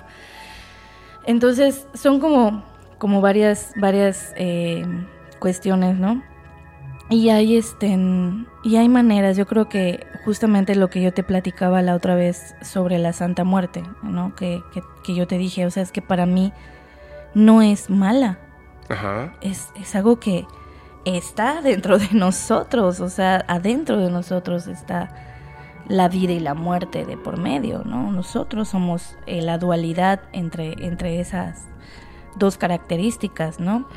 Entonces, eh, no puede ser algo malo. Lo que sucede es que si es una entidad como tal, con conciencia, como nos la presentan en el caso de, la, de los creyentes a la Santa Muerte, yo sí, o sea, yo considero que si se le ofrece algún tipo de culto, algún tipo de, de, sí, o sea, de culto y todo, ella te va a dar energía, ella te va a dar, te va, te va, o sea, te va a corresponder, te va a intercambiar, ¿no? Lo que tú estás dando, o sea, como cualquier entidad lo hace, o sea, incluso lo que tú hablabas de lo de Moloch, o sea, si tú le das lo que él te pide, él te da lo que tú le pidas, ¿no? Entonces, la cuestión es lo que cada quien hace en el caso de la, de la Santa Muerte, o sea, lo que yo sé es que lo que no le gusta es que rompas el equilibrio, porque ella es parte de un equilibrio, ¿no?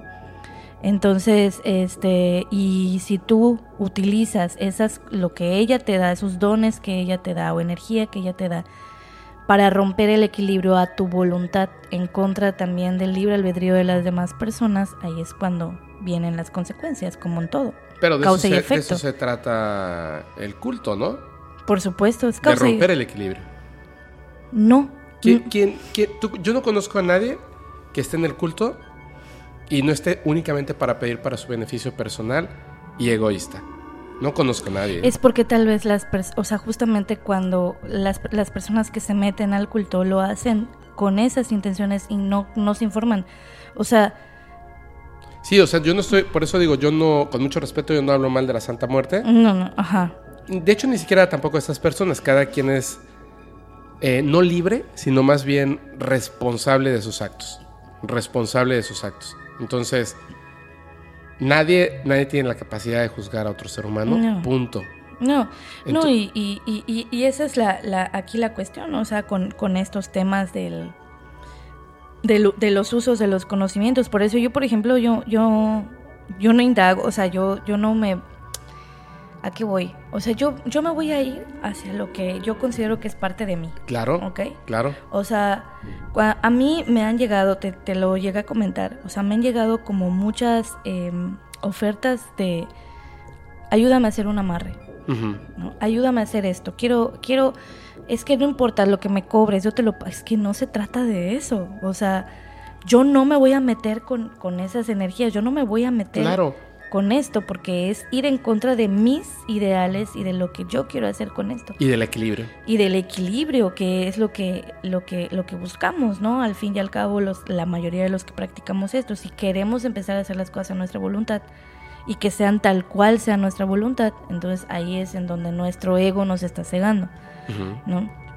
Y justamente esto, esta, esta cuestión al final de las creencias son eso, creencias pero es que son reales, oye. Sí, la, es que esa es la cuestión. La mayoría, la mayoría de ellas son reales, lo que estábamos hablando, por ejemplo. O sea, igual y, había una energía eh, que algo envió, algún ser, alguien nos envió a esos opilotes para que estemos pendientes de lo que pudiera pasar. O es parte de ese equilibrio también. Porque no estamos conectados. O sea, literal te pasó como un, evento avatar. O sea, Gaia te dijo, oye. Sí porque sintió una sensibilidad en ti. Claro. Y entonces te puso ahí a dos seres que a lo mejor en ese momento pues no estaban haciendo nada, ¿no? Digamos. Porque eh, evidentemente eran dos, o sea, era muy claro el mensaje. Solo como una forma de, prestar atención. O sea, para que tú a lo mejor le puedas decir a ellos, tengan mucho cuidado. O sea, no puedes jugarle a subirte en un motor gigantesco y andar sin cuidado. Exactamente. No, y por ejemplo, te, te comento otro, otro, otro evento con, con animales que me sucedió. La, eh, cuando mi papá fallece, la herencia estuvo perdida un año. Ah, caray. Ok. Encontramos algunas cosas. Obviamente había un testamento de por medio de la casa y todo el rollo, ¿no? Pero había dinero, o sea, dinero tal cual, efectivo, dinero monetario, o sea, sabíamos que estaba, existía en una parte y no sabíamos dónde. no manches. De verdad, o sea, eh, fue un evento sumamente eh, eh, estresante en, en, mi vida. De hecho, fue cuando En parte fue cuando también me convertí al budismo y desarrollé vértigo, porque habían, estaban pasando muchas cosas en mi vida, ¿no? Literal desarrollé vértigo porque todo se me estaba moviendo, ¿no? Entonces eh, mi cuerpo reaccionó ante todo ese movimiento. Entonces, ¿qué fue lo que sucedió? Una vez yo, yo ya dormía en el, en el cuarto de arriba y el balcón, o sea, teníamos un balcón, pero no podíamos salir porque mi papá le puso, este, ¿cómo se llama? Herrería. Entonces yo solo podía ver el, así el balcón por, por fuerita, pero no podía salir, ¿no? Eh, Entonces, una mañana se posaron, no te miento, estamos en Mérida, Yucatán, ¿ok? Habían tres cuervos en mi balcón. Cuervos, Fepo. Cuervos No manches. porque, o sea, de hecho, o sea, fue, fue, es tan, tanta mi seguridad porque yo me acerqué con mucho cuidado y dije, ay, es un caos. Aquí hay, aquí hay aves negras que parecen cuervos, pero no son. O sea, enseguida se ve la diferencia. O sea, un cuervo es muy, muy grande, con un pico muy grueso y el sonido Sí. que hacen es completamente diferente al que hacen los caos aquí. Sí, sí, sí. Entonces eran tres cuervos que se pararon en mi balcón. Y yo dije, esto es otro presagio. Claro. Eh, en la mitología celta, eh, Odín tenía dos mensajeros que se llamaban Hugin y Munin, que eran dos cuervos. Ok. Esa misma semana, yo me entero, fui la última en enterarme de mis hermanos que ya había aparecido el dinero. No el testamento, el testamento siempre estuvo presente. El dinero. Y que siempre estuvo dentro de la casa. Así, o sea, en Y- ese y su- nosotros somos tres hermanos, mi hermana, mi hermana y yo. Los y hay un dicho que dice, cría cuervos y te sacarán los ojos. Cuando aparece la herencia de mi papá, mis, mis hermanos y yo, que presumíamos que no nos íbamos a pelear, que no, nos, que no, iba, no iba a haber todo eso, Ya se ven pelear. nos peleamos. O sea, tiempo, o sea, con el paso del tiempo, conforme se fueron arreglando las cuestiones legales, nos distanciamos. Yo lo que terminé haciendo fue salirme de la casa y casi, casi literal renunciar a todo. Porque para mí esa herencia me estaba pesando un montón. Y te voy a decir una cosa. Mi experiencia con los cu- cuervos fue la siguiente. O sea, yo, porque se quedaron en mi balcón, o sea, yo estaba cerca. O sea, de hecho, yo casi, casi, pues, si podía sacar mi mano, hubiera yo podido tocar uno de ellos. No lo hice porque quería, o sea, prime- primera vez que yo veía cuervos tan de cerca, yo estaba tratando de entender qué era lo que estaba pasando. O sea, que, y porque a veces los cuervos hablan, no sé Ajá. si lo sabías. Sí, sí, sí. Entonces dije, igual y me van a decir algo, ¿no? Entonces, bueno, no. Nunca hablaron, solo hacían el sonidito. Ah, ah, no, bueno. Este. Y primero voló uno. Porque de hecho eran de diferentes tamaños. Ajá. O sea, porque yo soy, yo soy la más chica. O sea, mi hermano es el mediano y mi hermana es la más grande. Ujú. ¿Ok? ¿Y cuál fue el primero que voló? El más grande. Ok.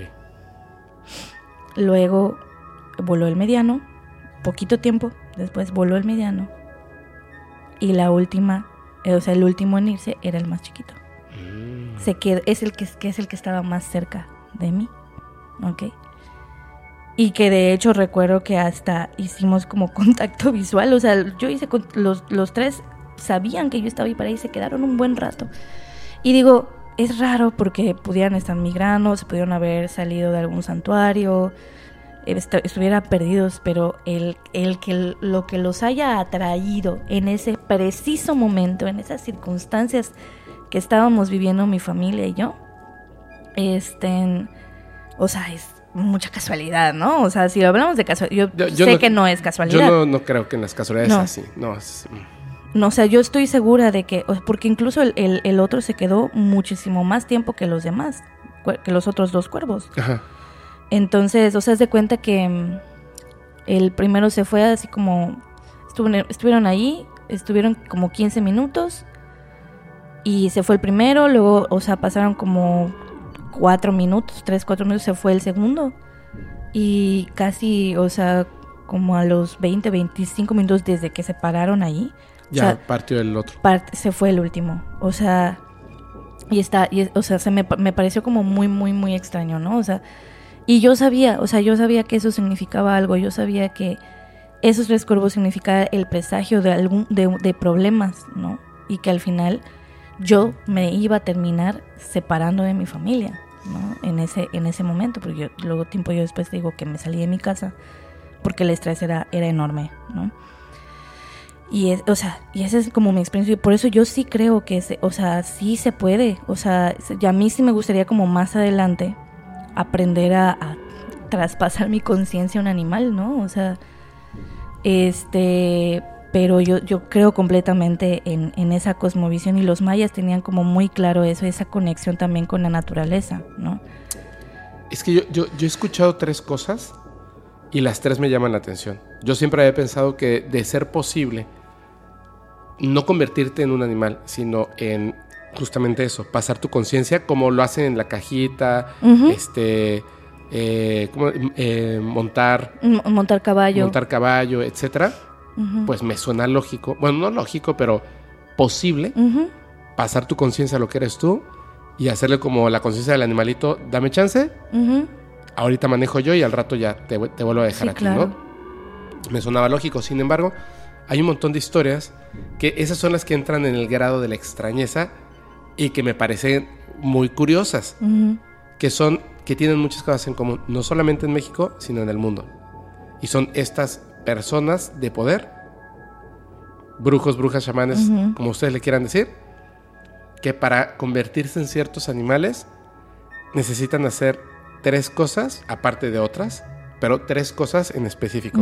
Una, collares de limones. Otra, los brincos hacia atrás, Que dicen que son siete o trece. Y desprenderse de los miembros. Cuchillo, cortar piernas, Ujú. cortar brazos, dependiendo del animal. Mi abuelo, que en paz descanse, mi abuelo me contó cuando él, él vio a un hombre convirtiéndose en animal. Él lo vio. Wow. Totalmente en ese momento escéptico, estaba en, en el ejército. Lo mandaron, estaba por Chiapas, me parece, si no me equivoco, con un compañero. Y les decían, aquí, aquí vas a cuidar tú. Y estaban ahí en medio como de la selva, así con sus fusiles. Ujú. Hay dos tipos. Estaba súper joven. Entonces, eh, lo conté en, creo que en el primer capítulo, en el segundo capítulo del podcast. O sea, literal. Así que no pasa nada. Entonces, ni siquiera había habido en el podcast. Estaba ahí y eh, con su compañero en la noche le dijo, oye, ahí donde estaban haciendo guardia, pues aquí no pasa nada ni va a pasar nada. Le dijo, allá más adelantito hay un pueblo. Vamos y pues nos, nos buscamos un algo de, de beber, de alcohol. Una litus. Así, O alipus. el Alipus. Dice, vamos. Entonces dice, va. Y se fueron caminando, llegaron al pueblo. Pues era un pueblillo ahí. Y en ese pueblo había pues una casita con una luz ahí muy X, así, con unas mesitas. Y era una como una cantinita. Entonces se metieron y la gente pues obviamente los vio porque pues, la gente se conoce en los Ujú, pueblos. Claro. Ellos llegan ahí, dos muchachos vestidos del ejército del- de, de México, y pues llegan y le dijeron, oye, da- danos ahí, no sé, tal cosa, ¿no? De tomar. Sí. Y le dice, se los voy a dar, pero necesito que se vayan, no se pueden quedar. O sea, se los doy y váyanse, ni Ujú. se los cobro. Dice, no, no, pues cóbranos, o sea, nos vamos a quedar un rato. No, se los doy y se van. ¿Por qué? Dice, ese señor que está allá, o sea, no lo voy a señalar, pero hay un señor que está ahí sentado y los está viendo feo. Y ese señor es el, el nahual. Entonces los está viendo feo porque no le gusta que venga gente que no es aquí. Entonces si no se van, va a ser peligroso para ustedes. Mejor váyanse. Agarraron, se tomaron el, como que esto y el del camino y se fueron. Entonces llegaron de regreso y pues obviamente querían tomar y solamente se habían tomado uno ahí y uno en el camino. Y entonces llegaron y dijeron, no, que vamos de regreso. Pero nos vamos a meter en problemas. ¿Qué nos vamos a meter en problemas si los que estamos, los que están armados somos nosotros? Vamos de regreso. Va. Entonces se regresan caminando al pueblo y ya estaba cerrada la cantina. Dijeron, o sea, como que la cerraron para que no hubiera broncas. Claro. ¿sabes? Y se quedaron así, no manches, vamos a caminar y seguro vamos a encontrar otro lugar, todavía es temprano. O sea, era noche, pero no era madrugada. Vamos a buscar otro lugar. Entonces van caminando, pues no, encontraron, no encontraron nada, y de repente eh, en la salida del pueblo, pero del otro lado, vieron luz en una casa. Dijeron, vamos a tocar y ahí les damos un dinero y a ver qué nos dan. Fueron y la casa dice que era em, de esto que es como, creo que le dicen mampostería y luego tiene como palitos, así, la pared. Pero adentro de la casa había fuego. Por eso se veía como luz, no era un foco, era fuego. Y entonces, pues le dijo, o sea, igual se está quemando, vente, vamos. Y se acercaron y entre los palitos a lo lejos no se veía. Pero cuando estaba cerca, entre el, espacio de los palitos podías ver hacia adentro. Y lo que me describe es lo siguiente. Ese hombre, el que los había visto feo, estaba desnudo, sentado en el piso de tierra, con las piernas abiertas, sentado. Había un fueguito chiquitito frente a él y el tipo estaba así tal cual. Dice que estaba todo sudado y estaba como repitiendo palabras en raras, o sea, no, no sabe ni lo que estaba diciendo. Estaba ahí así como que, así como en trance. Y de repente hace así la mano y había un cuchillo grande, de carnicero, grande. Agarra el cuchillo el tipo, lo levanta y con las dos manos directamente a la pierna, así. Y, y dice que, o sea, cuando lo vieron fue así como de, no sé, ¿qué acabo de ver?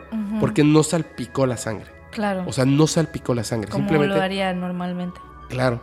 Y dice que la cortó, o sea, literalmente empezó a rebanar como con cierta facilidad. Que sí, donde estaba, digamos, el fémur, el hueso, como que se trababa y se escuchaba el crack, crack, crack, así como estaba reventando. Y después o sea, rápidamente se, se rebana la pierna y así como estaba sentadito, agarra la pierna, la hace a un lado, vuelve a levantar el cuchillo, lo clava en la otra pierna, duro, duro, duro, crack, crack, crack, crack, crack, separa la otra pierna y cuando ya solamente tiene los muñones aquí, desnudo, deja el cuchillo a un lado y empieza a dar vueltas hacia atrás. Él veía así los pedazos de carne y el tipo empieza a dar vueltas hacia atrás, como los brincos, pero vueltas, porque no tenía piernas. claro. Y dice que estaba dando vueltas y el piso que era de tierra se empieza a levantar como que con cada vuelta el polvo. polvo claro. Y de repente entre el polvo y el fuego, lo que da vuelta y cae, cae parado, se sacude y era un pavo de monte. Y cuando vieron eso, pélate. se fueron corriendo. Y estuvieron toda la noche de guardia por si llegaba el brujo. Pero mi abuelo me contó, me dijo, yo no sé si la gente pueda creer en estas cosas. Yo vi a un hombre convertirse en un animal. o sea, a mí no me lo cuentan, yo lo vi. Yo vi cómo un hombre se convertía en animal. Esa fue la primera vez que me contaron sobre un nahual. Y en tu cafetería, en tu cafetería, una chica contó de cuando vio a un hombre parado afuera de su casa, en, la casa de al lado, en la noche, que está dijo, pero ¿qué está haciendo ahí una persona ahí en medio de la nada, no? O sea, ahí en la madrugada. Y de repente esta persona, que no la vio a ella, estaba ahí, parado, de repente como que se dejó caer hacia atrás, así. Y cuando se dejó caer, así como que dobló la espalda hacia atrás, o sea que pensó que se iba a caer del techo cuando se fue hacia atrás, lo que cayó era un, jaguar. Wow. Que se fue al árbol de atrás y que le gritó a sus papás y salieron y se escuchaba que estaba ahí el animal y dijeron, no, no manches. O sea, ella no les había dicho que un hombre se convirtió en jaguar. Claro, o celote o algo así. Ya había un hombre que, se convirtió y luego el animal caminó. O sea, caminó ya así como caminan bien bonito estos animales. Le gritó a sus papás, salieron y en un árbol que tenían en la parte de atrás ahí estaba. Y cuando se acercaban el animal, o sea, rugía. Claro. Y Se, sacudía en el árbol. Entonces cuando vieron, no lo vieron los papás. Por el sonido y todo, dijeron, ahí está. Pues obviamente yo con mi palo de escoba No, no. El jaguar creo que es más poderoso, ¿no? sí, por supuesto. se fueron a meter a su casa. Y ya adentro les dijo que había visto a un hombre que se convirtió en jaguar. Ay, qué fuerte. Es que ese, esos, por ejemplo, son hombres que se transforman completamente en el animal. Por eso decía, los que se quitan miembros para convertirse y los brincos. Ajá. Los que simplemente se convierten y los que traspasan su conciencia, ¿no? Sí, pero por ejemplo, en el caso del white chivo, es más o menos algo parecido a esto. Ay, no manches. ¿Ok? O sea, es, eso es lo que... Humanoide. se- es humanoide. O sea, se para en dos patas. Este... Y, y, o sea, esa es como la, la, la noción de lo que se espera del, como del white chivo, ¿no? O sea, te lo digo porque yo crecí con esas leyendas. Yo cuando estuve con mi mamá. y, y sí... En algunos casos dicen que nada más es un protector este, de los montes, un guardián de los montes. Eh, hay algunos que son, ay, no, no sé cómo se dice eh, venado en maya, pero hay otros Ah, que se es convierten en este- venado. Sí, sí, yo sé, yo sé, ahorita te digo. Bueno, eh, eh, hay uno que le dicen el rey venado, por ejemplo. Sí, que son los que eh, pro- protegen cuando, o sea, de la cacería, ¿no? Así Sobre es. todo de la cacería furtiva. Así es. y de los invasores, ¿no? O sea, de este... Y hay, hay, hay varias leyendas a- al respecto. Te digo, todo eso se transmite desde la oralidad. Yo crecí con eso. De hecho, como lo que pasa es que mi mamá trabajó en campañas políticas, no voy a decir de qué partido. ¿Cuál, cuál, cuál? Ah, cierto, no. No, lo digas, no lo. No, no, no. Este, entonces eh, íbamos mucho a los pueblos. Entonces yo me acuerdo que eh, yo crecí en las comunidades, yo crecí subiéndome a los árboles de ciruela y a los árboles de, mango y hacíamos shake los chavitos y yo y todo el, todo el rollo, ¿no? Eh, entonces, eh, en una de esas me acuerdo que pues nos gustaba como meternos donde estaba el montecito porque había, o sea, o en después de ciertas albarradas porque estaban ahí los árboles, pero las señoras siempre nos decían, o sea, cuando ya estaba oscureciendo, nos decían, apúrense antes de que se, de que se meta el sol, porque si no les va a agarrar el guaychivo. ¿No? Entonces, y ahí fue cuando, eh, yo, yo preguntaba, ¿qué es el guaychivo? ¿Qué es eso? Que no sé qué. Y, me- y los, los mismos niños me dijeron, no, es que es un brujo, que no sé qué, que no sé cuánto. Entonces nunca, yo nunca tuve como, es, nunca lo vi, porque, o sea, siempre estuve como muy cuidada. Pero sí hay en las comunidades esta, esta como constante, esta figura constante de- del guaychivo, ¿no? Y los aluches.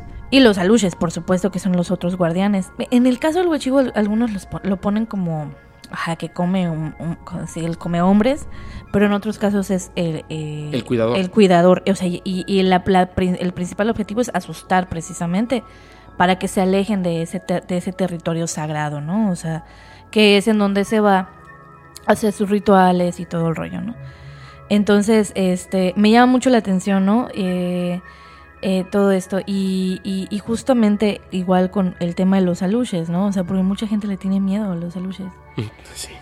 Pero no son malos, o sea, no, no son, son traviesos, pero no son, son malos. especiales, ¿no? Sí, yo una vez, la- mi, creo que esa no te la conté, mi experiencia con ellos, como muy, esa, esa no te la he contado, Fepo. ¿Con Esa es- aluches? sí, esa No. fue siendo ya grande, adulta. A ver. ¿ok? En el mero centro de la ciudad. Tiempo después de que yo me salgo de mi casa, Ajá.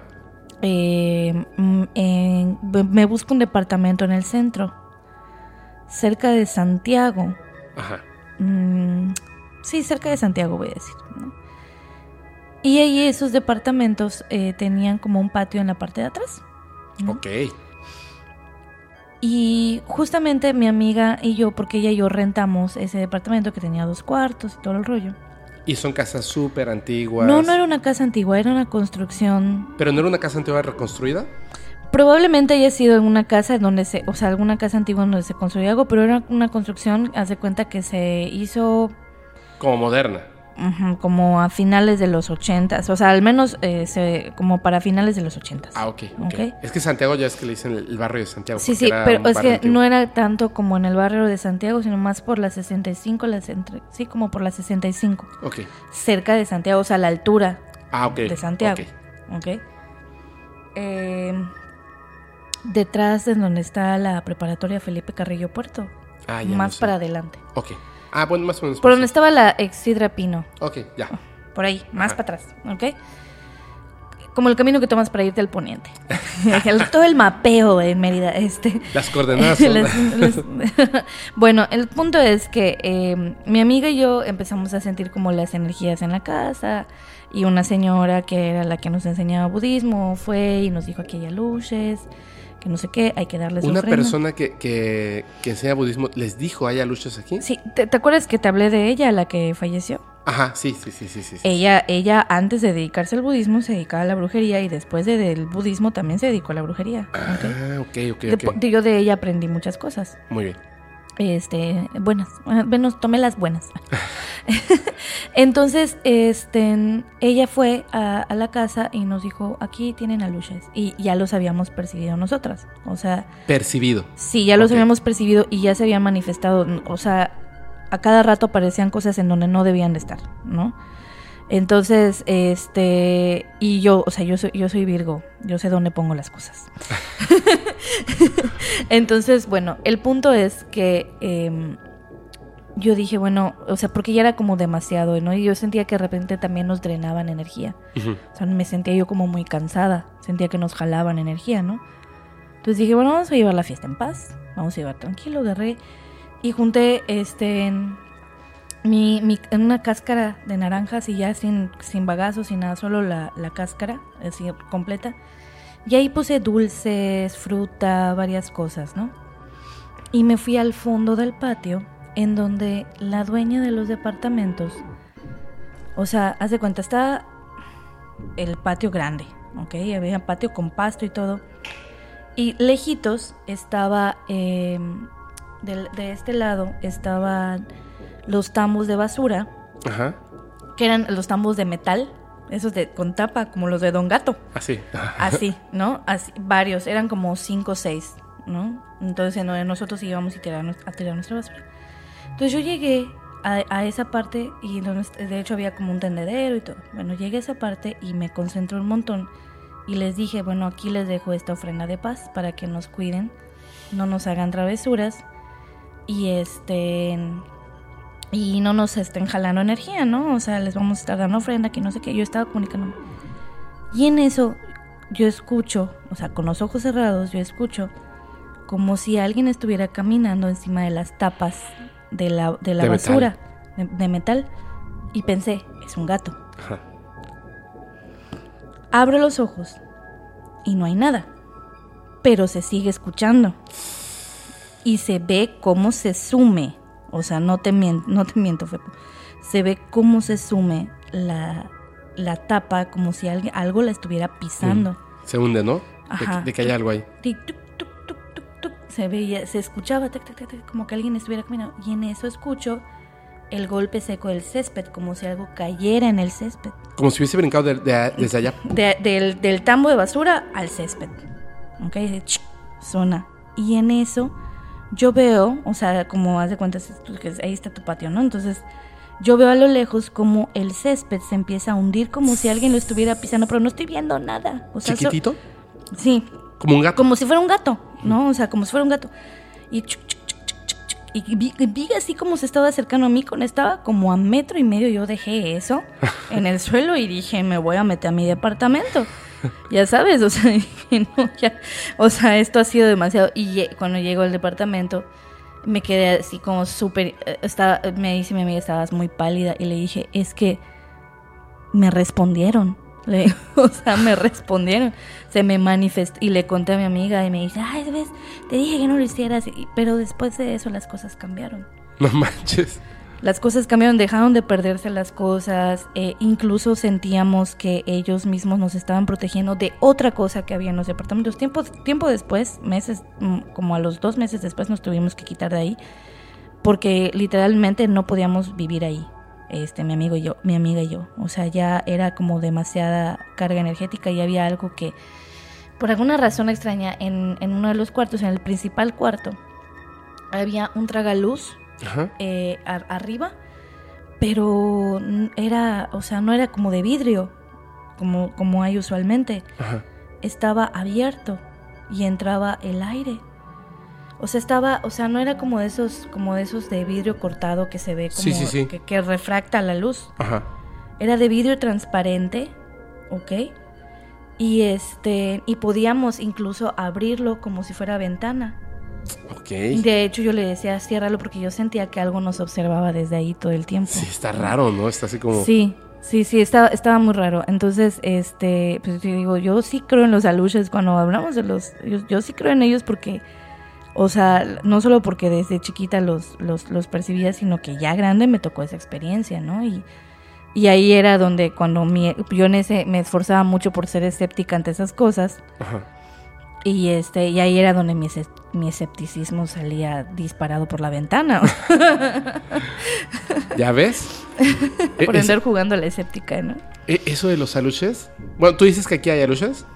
Sí. Posiblemente. Sí, de hecho, no sé si viste que volteé a ver hace un rato Sí. a tu. eh, ahí, ah, por, sí, por ahí anda. Ando jugando con, con Evecita. Sí. Con Eve. no, pero te estoy segura de que la que subió al. O sea, que lo que no era Eve en, en tu escalera. Estoy muy segura. No, según yo, Eve está por allá dormida. Pero bueno, Ujú. él este. Ay, ay, ay, ay, ay. Los. Bueno, vamos a ver qué onda. Pero es que, ya- mira, te dije. Qué bueno que viniste ahora. Ahí está la Ouija. Ujú. Ahí está la cabeza para el vudú. Allá está el muñeco maldito. Bueno, no maldito. Así le digo de, de cariño, pero no está maldito. Es un viejito. ¿Ya lo viste? Ahí al lado de- del Bademecum del terror que me regaló el documentalista.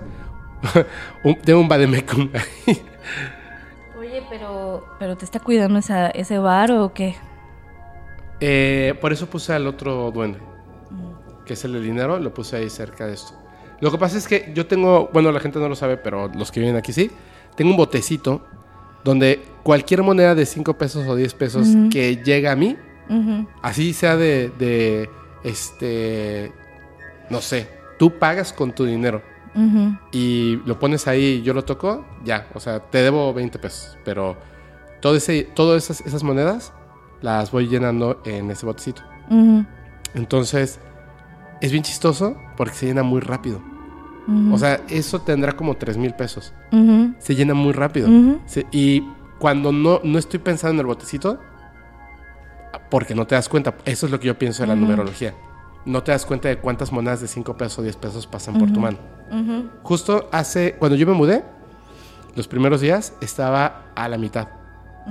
Pero como no estoy comprando cigarros, ya está a punto de llenarse. Entonces lo puse cerca del duendecito del dinero y todo. Y dije, bueno, si ya está el dinero ahí, pues que le sirva.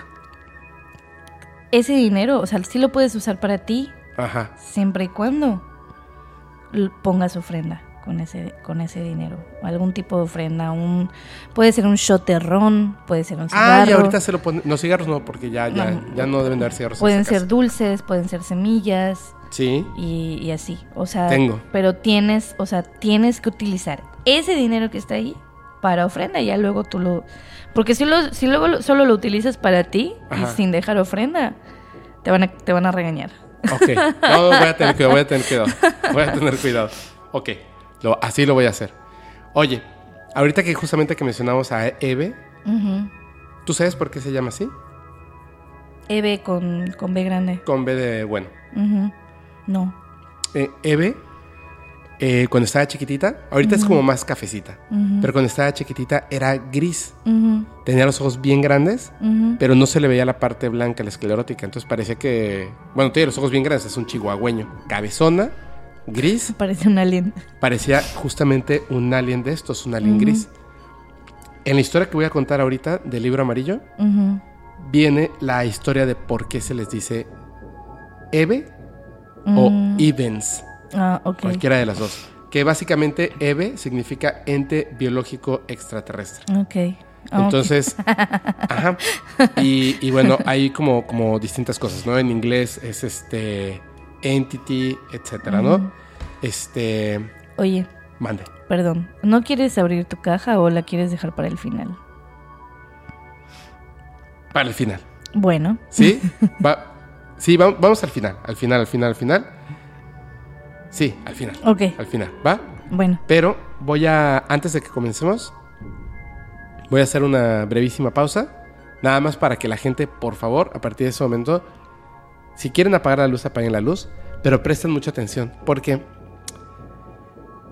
Yo les, les solicito, siendo que este es un tema muy importante para mí y creo que va a ser muy importante para ustedes.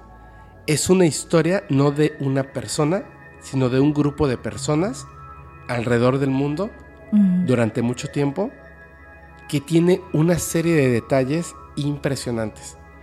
La historia como tal es súper cortita, pero toca tantos puntos que yo he rescatado otras historias que están por ahí flotando que me parecen sumamente interesantes, que tienen que ver desde asesinatos hasta cuestiones tecnológicas, históricas y más, que son muy interesantes. Así que presten atención y hagámoslo de la siguiente manera, si les parece bien. Vamos a pensar que todo lo que voy a decir es cierto, para bien de la historia. Como que vamos a ver una película, Avatar existe, Pandora existe, los Navis existen. Cuando terminemos, pues solamente es una película, es una historia. Sí, claro. Entras en la ficción. Entremos en la ficción. ¿Sale? ¿Estás lista? Sí. Mira, lo que te voy a contar a continuación tiene que ver con muchas cuestiones que necesito. Yo se las voy a mencionar, pero es necesario que las recuerden. ¿Te acuerdas la historia que estaba contando hace un momento de esta persona que comenta, aparte de lo que vio, esa idea que existe de cuando llega al poder el presidente, todo es felicidad y de repente a la semana siguiente lo ves y parece que le dieron la peor noticia de su vida, ¿no? Hasta se le fue el color. En la historia de Estados Unidos de los presidentes, recuerden, todo lo que voy a decir ahorita es ficción, nunca pasó nada de esto, ¿ok? Pero vamos a pensar que sí pasó. En la historia de los presidentes de Estados Unidos han habido muchas cosas ya olvidémonos incluso de lo que como guion hubiera sido totalmente increíble pensar en un Donald Trump como presidente, en un Joe Biden como presidente, que, no sabe ni dónde, ni qué es lo que está pasando en ese momento. No es crítica, es algo que está pasando, que no se creería que la nación más importante del mundo tuviera un presidente así, ¿cierto? Mm. Porque inmediatamente se vuelve la persona con más poder del mundo. Ya no desde hace mucho tiempo, sabemos que son los chinos, pero no importa. La cuestión es la siguiente. Imagínate que en esta historia hubo un presidente en Estados Unidos que por un escándalo renuncia o dimite, ¿cierto? Hubo un presidente que fue desvivido, que se hicieron películas y más. Justamente en, en toda esta larga historia de presidentes, hubo un presidente, porque nuestra historia comienza el 2 de julio de 1947, cuando hay un evento increíble en el cual no vamos a adentrar ahorita, pero que todos conocemos. Una nave se estrella en una zona muy cercana a Roswell, Nuevo México, y contiene unos seres alienígenas. Todos fallecen al momento del impacto, la nave queda despedazada y se conoce como, como el, el incidente de Roswell. Y comienza todo esto que hoy en día pues es la ufología. Es un evento muy importante. Más no fue el primero ni el único. Anteriormente, este gobierno oculto de los Estados Unidos, que no es lo que nosotros reconocemos como el gobierno de los Estados Unidos, no el presidente, este gobierno oculto, directores de la CIA, militares de muy alto grado, sabían de la existencia de estos seres. Específicamente sabían de la existencia de estos seres. Conocían muchas otras razas. ¿Cómo conocían de estas razas? Sencillo. Tienen información impresionante. Unas, eh, los primeros encuentros con estos seres fueron con seres que no estaban vivos y no los encontraron cuando hubo una colisión, mm. sino que arqueólogos, arqueólogos, estaban escarbando en un lugar en específico cuando de repente se toparon con una pieza que parecía plástico o metal sin remaches,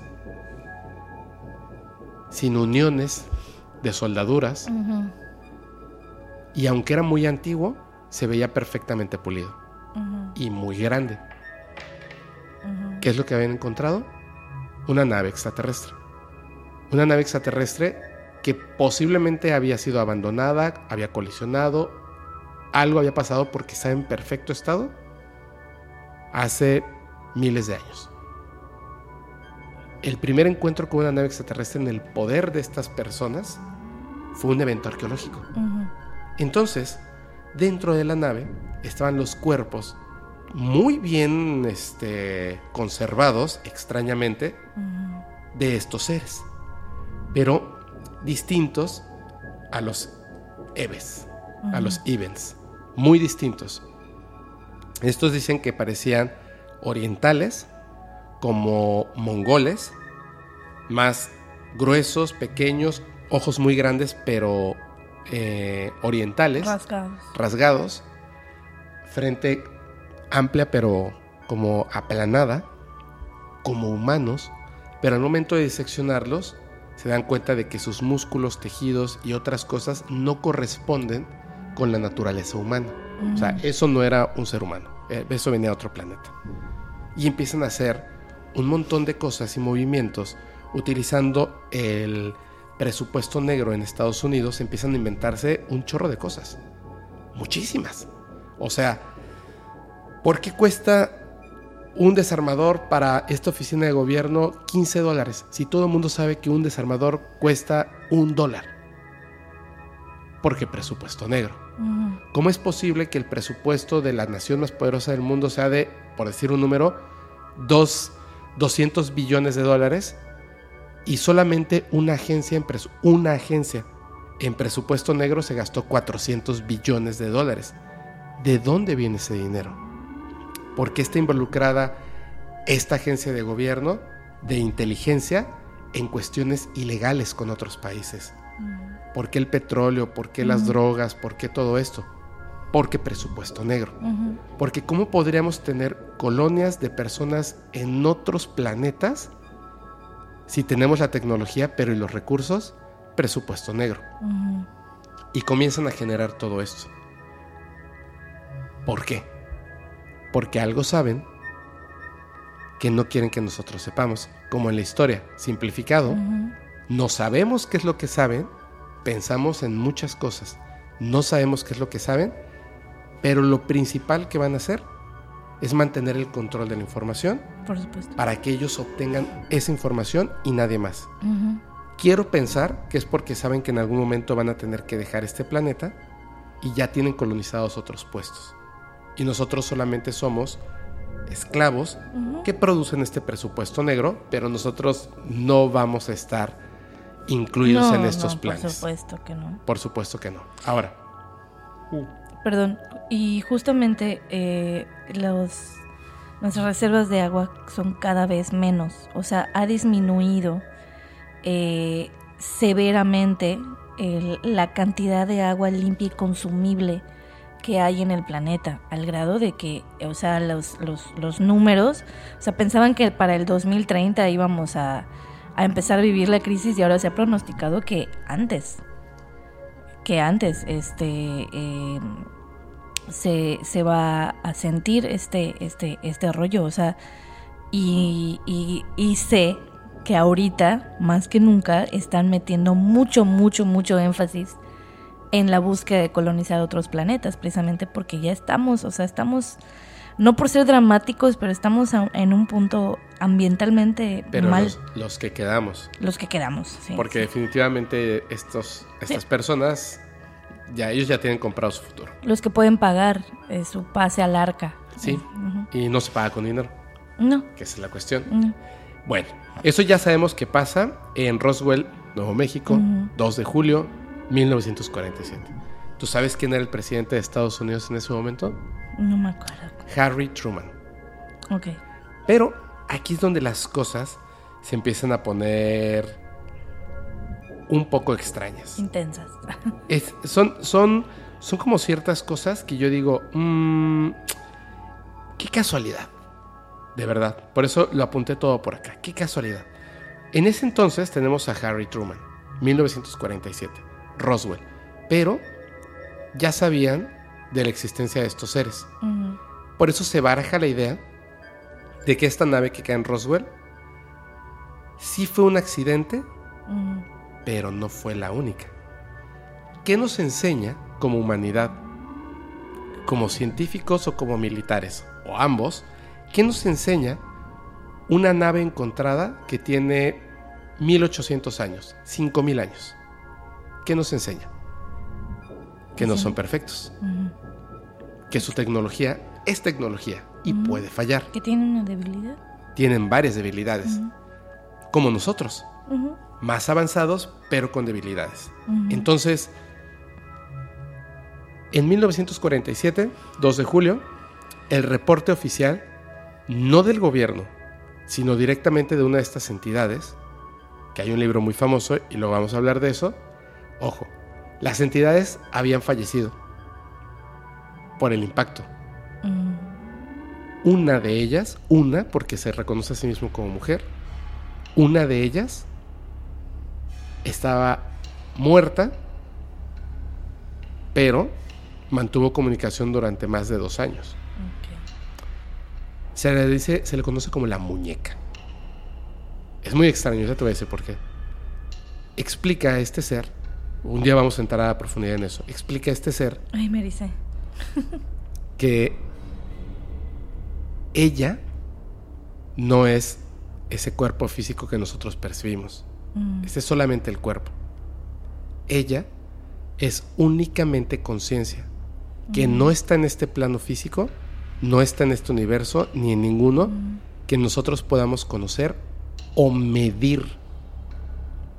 Es una serie de nervios biotecnológicos en un cuerpo sin boca sin orejas, solamente son ojos, cabeza, dos piernitas y dos bracitos muy débiles que incluso al caminar la cabeza le costaba trabajo porque está diseñado ese cuerpo para sobrevivir en el espacio sin gravedad, en un puesto de avanzada, en, la esta de, meteoritos que hay entre, entre Marte y Júpiter.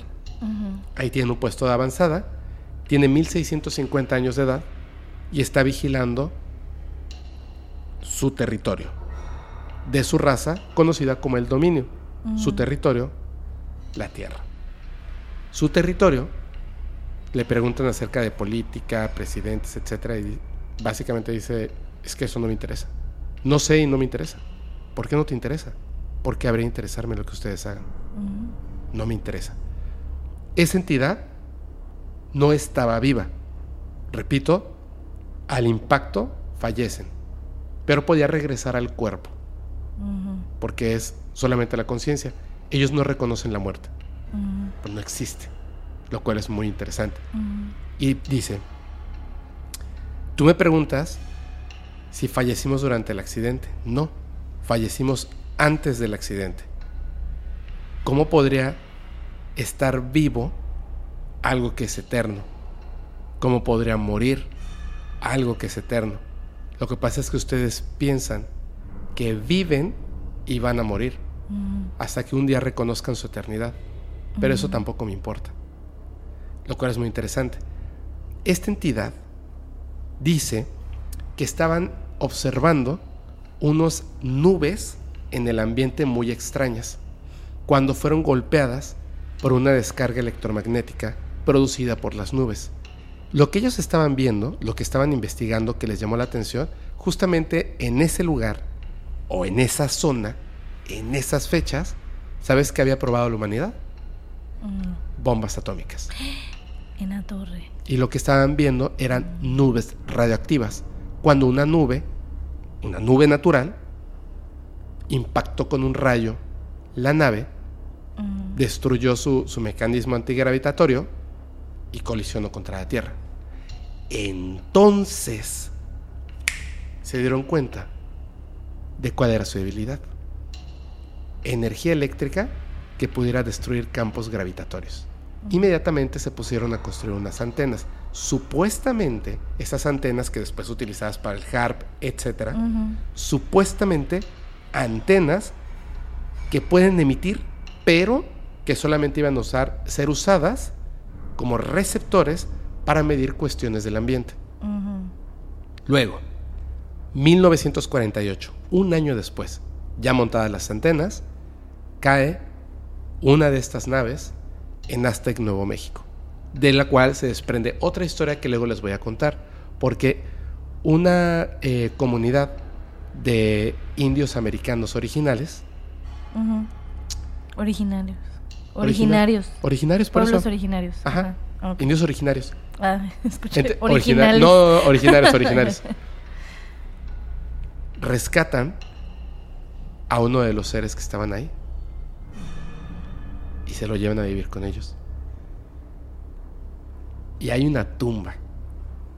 Pero lo, uh, otra ya vamos a, eso también vamos a hablar en el podcast. Por eso digo, a esto toca muchas cosas. Un año después, en Roswell, Nuevo México, 1949, tumban una nave.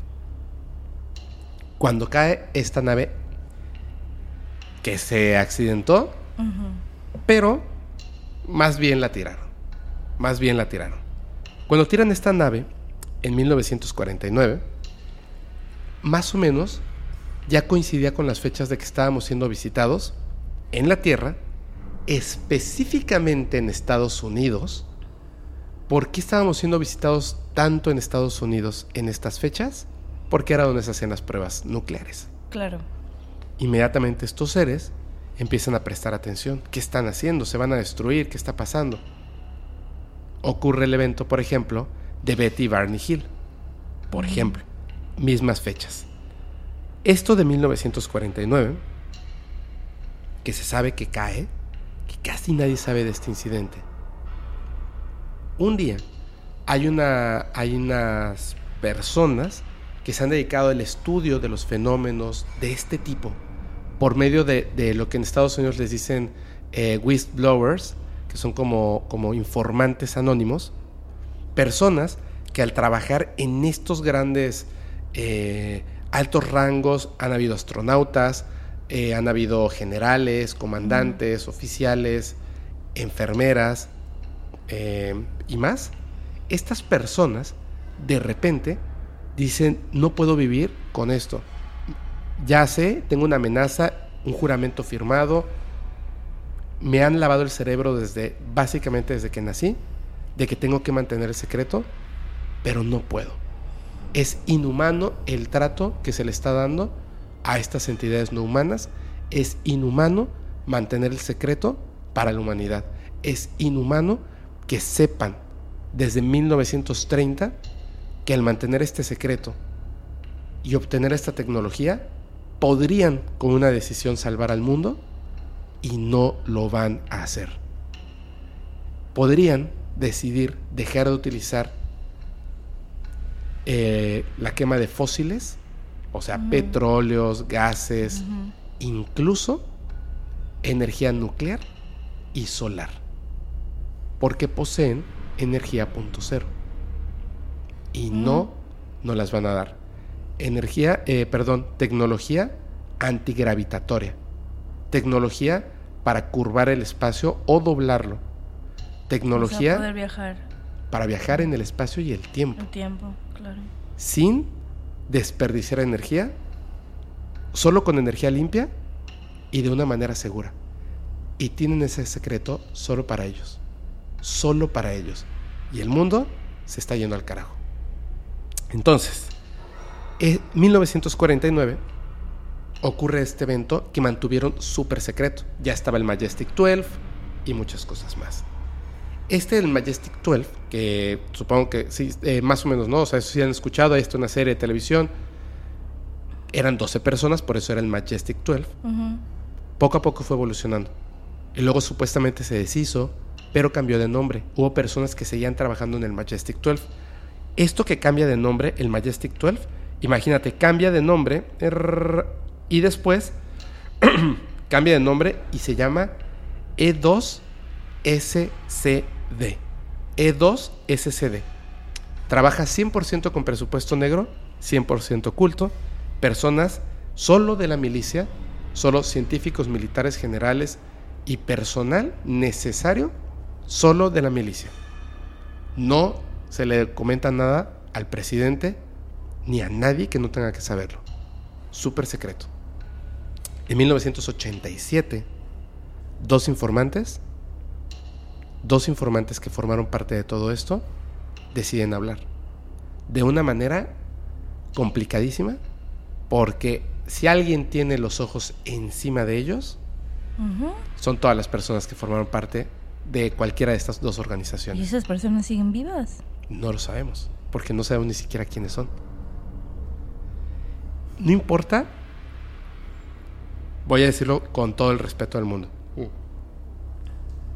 No importa por una razón.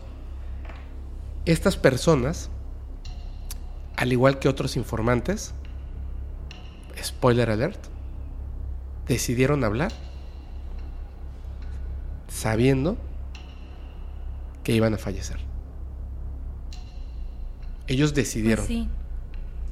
Me van a desvivir. Lo sé. Pero primero lo voy a decir. Claro. Yo Obviamente, obviamente no tienen pruebas. Pero la información es enorme. Lo que dicen ellos es lo siguiente. Estuvimos y formamos parte del Majestic 12. En 1949 provocamos la colisión de una nave cerca de Roswell, Nuevo México. Esa nave contenía seis seres. Estudiándolos, nos enteramos que había un piloto líder, dos oficiales pilotos, un par de científicos y un ingeniero. Seis. Cuando fuimos a donde había colisionado la nave, escuchamos un ruido dentro de la nave. Uno de estos seres seguía con vida. Y su nombre, Eve, ente biológico extraterrestre. Ese se llamaba Eve 1 y después hubo otro, Eve 2. Pero hoy vamos a hablar de Eve 1, que estaba vivo. Se lo llevaron a la base de Kirkland en Alburquerque, Nuevo México. Ahí lo mantenían sesiones una vez al mes con este ser, que no hablaba, se comunicaba telepáticamente. Solamente se comunicaba telepáticamente con un coronel. Nada más. Ellos no mencionan el nombre de este coronel. No lo mencionan. Pero dicen algo que es bien importante. Esta persona empezó siendo de bajo rango, pero como se podía comunicar telepáticamente el ser con él, subió rápidamente de rango. Hay una historia de una persona súper importante, súper importante, que comienza su historia así. Cuando él no sabe cómo ni por qué, el gobierno de los Estados Unidos a él le dice, tú, ven, lo llevan a un lugar y lo ponen cara a cara, eh, hay una ventana con un ser, un Eve, y se puede comunicar telepáticamente. ¿Cómo sabía el gobierno? No se podía comunicar con nadie más, ni se podía ni quería comunicarse con alguien más. Le daban lápices, figuras, todo, no hacía caso. No importaba que lo amenazaran, no se comunicaba. Y de repente, ¿cómo sabía el gobierno que él sí podía comunicarse? ¿Cómo? Duda grandísima. Esta persona, Philip J. Corso, que escribió el libro el día después de, de Roswell. Él participa en, la, en el estudio de las piezas a las que le hacen retroingeniería de la nave de 1947. Pero en 1949, él había visto los cuerpos en 1947 que estaban muertos. Pero en 1949 lo llevan con un ser vivo, EV1. No sabemos si se referían a Philip J. Corso. Pienso que sí, por la descripción, por las fechas, por lo que cuenta él, por lo que cuentan estos eh, informantes en 1987. Y él fue el único con el que se, o sea, con el que se, el, la- el EB1 se, se quiso comunicar. El único. Y hay una razón bien especial.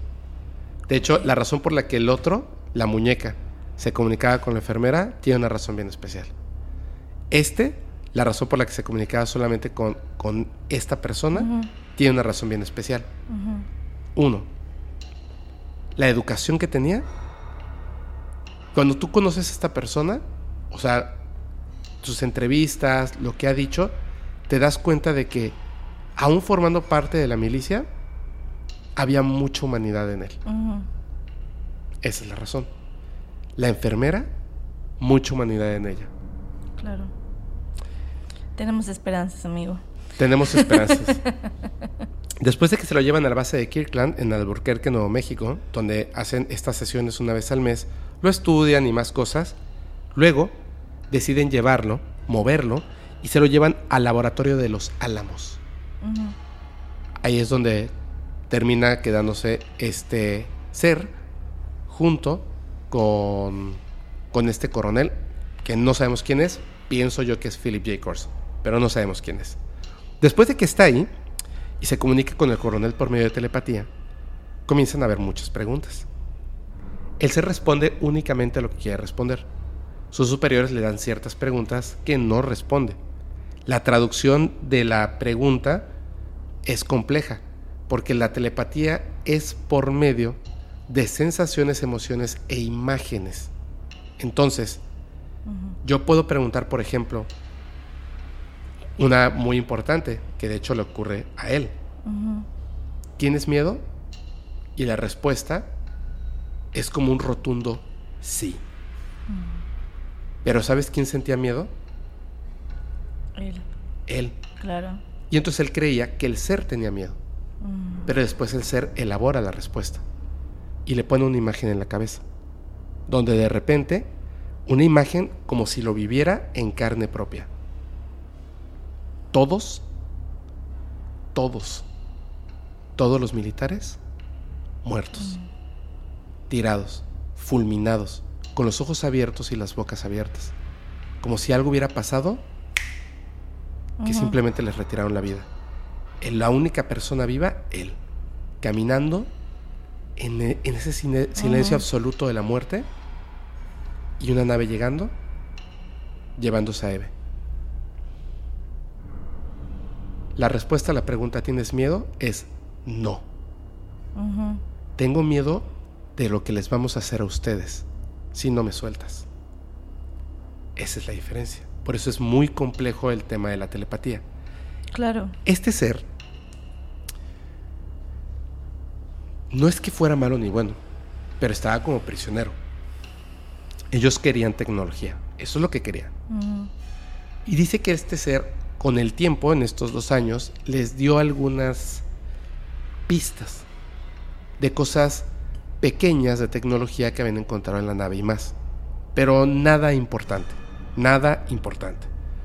Luego, otra de las cosas que aprendimos es que esta raza de estos seres vive alrededor de 150 años humanos, para dar un, contexto más o menos del tiempo, y este Eve muere el 18 de junio de 1952. Una enfermedad desconocida aquí en la Tierra. Tenía la edad de 40 años, cuando su raza vive 150 años. Hasta ahorita eh, todavía, todavía me falta, ¿cómo ves? Ah, y decía que venían de Zeta Reticuli.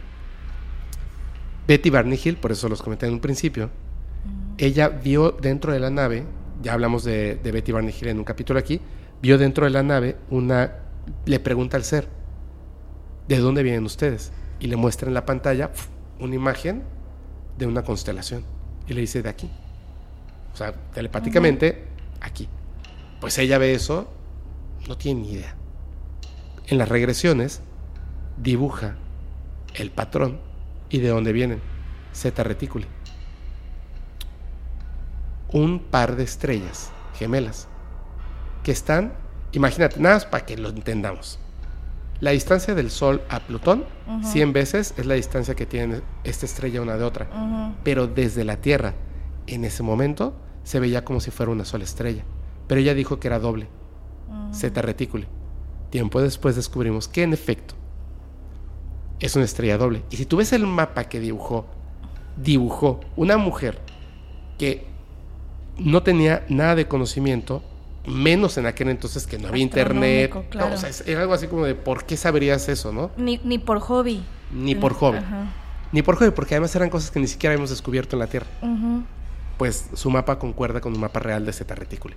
Y este ser, Eve 1, decía que venían de Zeta Reticuli. Espera. Adelante.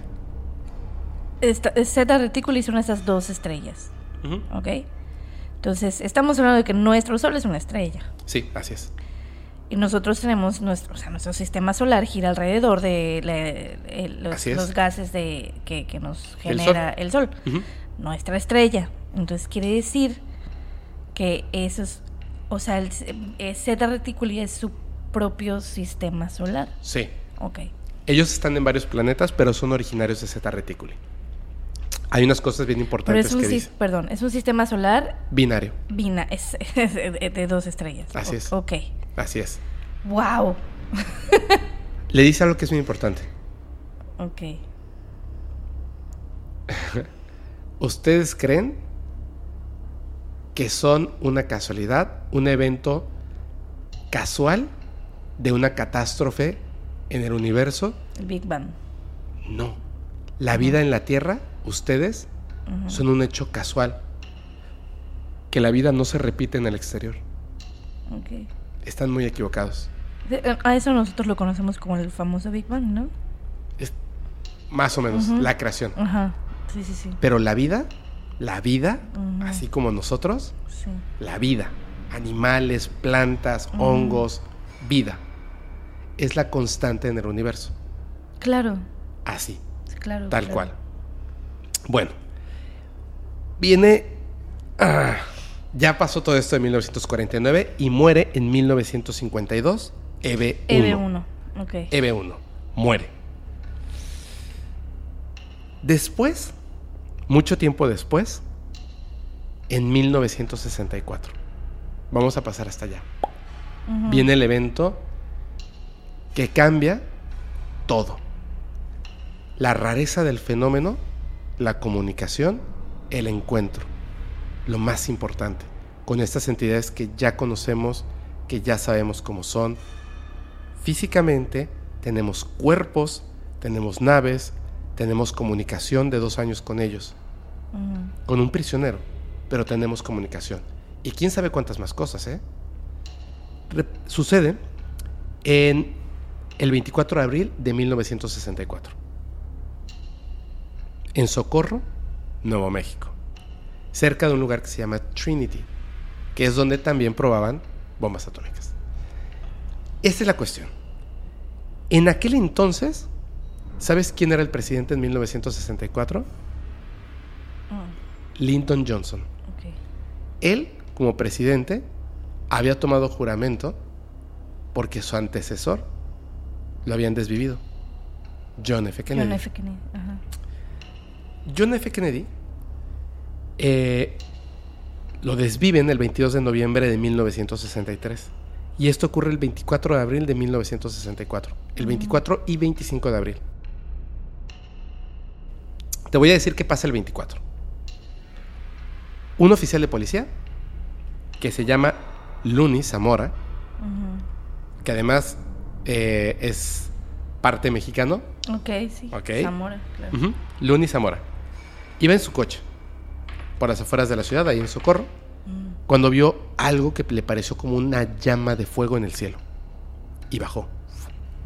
Se dirige hacia allá y ve un objeto brillante con forma de huevo y cuatro patas de metal, posado en el piso.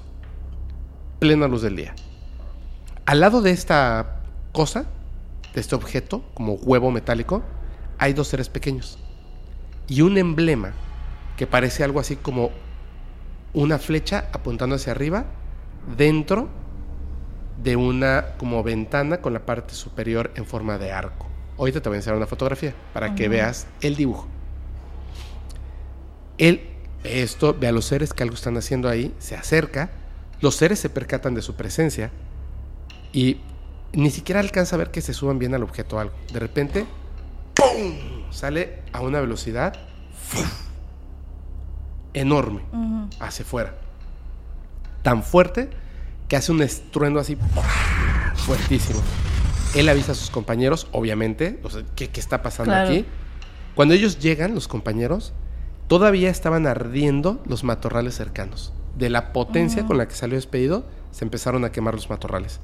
Los agentes hallaron cuatro hoyos causados supuestamente por las patas de la nave y cinco huellas de pequeñas pisadas de los seres. Bueno, ¿qué hacen estos seres ahí?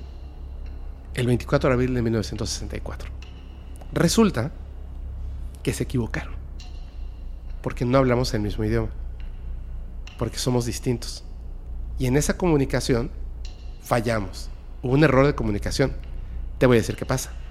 Nosotros, la humanidad, estos militares habían tenido a este a uno de estos seres, a dos prisioneros en su contra.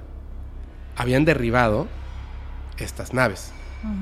Y estos seres les dijeron, cuidado, nuestro pueblo no toma represalias, pero tampoco vamos a permitir que esto siga ocurriendo. Un día, están pensando, prenden de repente armas nucleares para que aparezcan estos seres. Los fotografían, les toman video, tratan de mantener una comunicación, pero no pueden. Porque las personas que manejan todos estos hilos son, híjole, ahí me voy a meter en algo así, pero ¿cómo te imaginas al general, al comandante que manda? ¿Cómo te lo imaginas? Le vas a tirar. ¿Cómo que, o sea, cómo que cómo me... No físicamente, su carácter cómo es. ¿De quién? Del general que comanda todo esto y dice, a ver, prendan el arma nuclear, ¿cómo le hacemos? Como Quadrich, el de, el de Avatar, el malo. ¿Tú crees que un ser de estos va a decidir comunicarse telepáticamente con un cuadrado tipo así? No. Obviamente no. No. ¿Y sabes qué es lo que se preguntaban ellos? ¿Por qué no se comunican con nosotros? Pues es que- Si somos el comandante, soy el comandante de más alto rango. Soy el general de 26 estrellas. Pero eso, ajá, claro, sí, es que para ellos eso es como lo más Tiene que comunicarse conmigo, pero no pasa. Y ellos buscan cómo, sin derribar las naves, pueden llegar a un acuerdo común con estos seres, que saben que están ahí. Saben que están ahí. Saben cómo atraerlos, no saben cómo hablar con ellos. Entonces, la comunicación ocurre de una manera mm, casual. No creo que tan casual, pero como se reconoce es lo siguiente. Así como habían encontrado esa nave, se dan cuenta de que en, me parece que era en, Alaska, hubo un avistamiento de una nave que colisiona.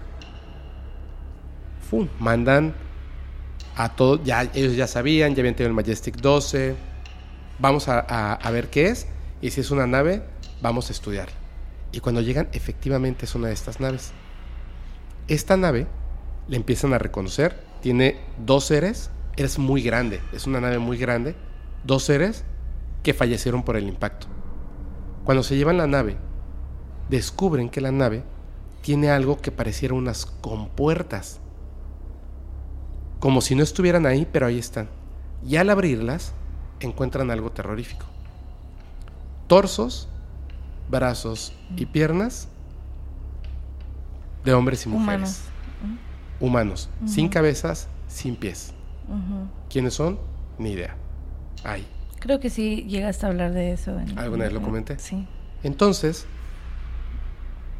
había por ahí una información de que estos seres, si habrían de comunicarse con la raza humana, serían con el representante de la raza humana. Y ya lo habían intentado generales, comandantes y toda esta bola de militares, y ninguno había logrado tener éxito. Entonces, van a ver al presidente. Y le dicen, señor presidente, su antecesor vinimos a verlo. Su antecesor, John F. Kennedy. Vinimos a ver a su antecesor y le mostramos lo que le vamos a mostrar a usted. Él tomó una decisión. Usted va a tener que tomar una decisión también. ¿Existen estos seres? Tenemos esta información. ¿Por qué no tengo yo esa información? Porque usted no debe tener esa información, pero tiene que tomar una decisión. ¿Qué vamos a hacer al respecto de estos seres? Le preguntaron a JFK. JFK dijo, el pueblo de Estados Unidos y el mundo tiene que saber esta información. No podemos ocultarla. ¿Esa es su decisión, señor? Esa es mi decisión. Ok. Y luego, adiós. Obviamente, digo, no son tontos, le dijeron, esta es la información, pero tenemos que lograr el contacto ya. Porque si no logramos el contacto, no sabemos qué puedan hacer con nosotros. No sabemos ni siquiera quiénes son estas personas. ¿Qué es lo que quiere hacer? Pues mantengámoslo en secreto y hagamos el contacto. Perfecto, así será. ¿Y cómo vamos a hacer el contacto? Usted lo acaba de decidir y el contacto se va a realizar. ¿Por qué? Porque estos seres... ¿Quién es el representante del mundo en ese momento? El presidente de Estados Unidos. Claro. Al momento en que lo decide, ya está el primer inicio de la comunicación. Aunque tú no lo recibas, estos seres sí lo van a recibir. Y dicho y hecho, en esta zona de Estados Unidos comienzan a haber avistamientos ovnis. Esa misma noche, un montón de avistamientos ovnis. Y a partir de ese momento en la madrugada y hasta el día siguiente, empiezan a haber llamadas telefónicas a las policías locales. Personas, hombres y mujeres, que hablaban y decían, eh, pasó lo siguiente, escuché un ruido fuera de mi casa, salí, había una esfera metálica, había una esfera como de fuego, hizo un movimiento extraño y se fue. Pero eso no es lo que quiero reportar. A partir de ese momento ya no puedo dormir. Tengo un mensaje que no me deja, no me deja vivir. Y tengo que decirlo porque ya necesito descansar. ¿Cómo que un mensaje? Sí. Unas coordenadas. Son letras. Ta ta ta ta ta ta ta ta ta ta ta. Colgaban. Después de dar el mensaje, podían dormir. La policía al empezar a tener todos estos mensajes y siendo que hay gente de inteligencia metida en todas las oficinas del gobierno de Estados Unidos, ya llegó el mensaje y lo pasan de regreso. Aquí están las coordenadas y la fecha. Es esta. Perfecto. Pero entre personas y personas, los números no, no concordaban totalmente. Más o menos. Más o menos. Entonces, construyen dos puntos. Uno, que se llamaba cebo en español. La información se podía filtrar. Siempre ha pasado. Entonces construyeron un lugar para que llegaran los seres extraterrestres en un punto donde no iban a llegar. Y construyeron otro lugar donde sí iban a llegar los seres extraterrestres, pero que solamente un grupo muy, muy pequeño de personas había. Y efectivamente, el cebo, la gente picó. Investigadores, espías y más llegaron al lugar en la fecha y forma. Muchos fueron detenidos. Pero ahí no iban a llegar estos seres. A los seres los esperaban en otro lado. Pero resulta que los mismos seres, al comunicarse, también tuvieron un error. Y también tenían dos informaciones. Y ellos mandaron la información. Entonces, el 24 de abril de 1964, llegaron a Socorro, Nuevo México, que fue donde este, el, oficial Luni Zamora los vio. Y al ver que no era ahí el lugar, pues se fueron. El lugar correcto fue el siguiente. El lugar correcto, 6 de la mañana, 25 de abril de 1964. En Trinity Site, que es un lugar de, bombas atómicas, en White Sands, Nuevo México. O sea, al día siguiente. Y entonces, agárrense. Te voy a enseñar, primero que nada, este es el primer emblema que tenía EB1. Ok. Supongo que significa sus dos estrellas binarias. Sí. Y no sé qué significa lo demás. Un sistema solar, por supuesto. La. Uy, bueno, este ya lo viste la, la nave que vio Luni Zamora era algo así y ese es el símbolo. La gente lo va a estar viendo en pantalla. Mm. ¿Ok? Eso es lo que vio Luni Zamora. Aquí viene lo interesante. Luego, preparan todo. Había una gran, gran cantidad de información. Ya sabían cómo, no tengo la menor idea, que a estos seres les gustaba un tipo de música que pudiera sonar como, no más para que tengan una idea, no, tengo no sé cómo sea, como un instrumento como tipo arpa que se tocaba en la antigüedad, en Sumeria y en Egipto, que es un sonido muy delicado y muy tranquilo. Como un laúd. Supongo. Dos, helado de moras. No comen, pero del planeta Tierra les parece rico el helado de moras. No podían haber cámaras, o sea, filme, ni fotografías. No podía quedar registro de que estos seres iban a estar ahí. Pero la humanidad es la humanidad. Y metieron cámaras. Entonces, llega una nave en forma de huevo plateado y se posa. Igualita a la que vio Lenín Zamora, con el símbolo y más. Se posa y de repente no saben cómo, ya había una compuerta con una rampa. Y bajan unos seres tipo Eve, cabeza grande, entre 120 centímetros y 150 centímetros, enfundados en un ropaje como mono de buzo totalmente negro, con cinturón, como unos zapatos tipo botitas, las manos al descubierto, cuatro dedos, pulgar, tres dedos largos, sin orejas, una nariz muy pequeña, casi invisible, una boquita, así como meramente estética, la cabeza grande, ojos negros, que ellos ya sabían que no tenían los ojos negros, es una lentilla que llevan sobre los ojos. Sus ojos son como de gato. Así es como los vieron, así venían, bajaron caminando,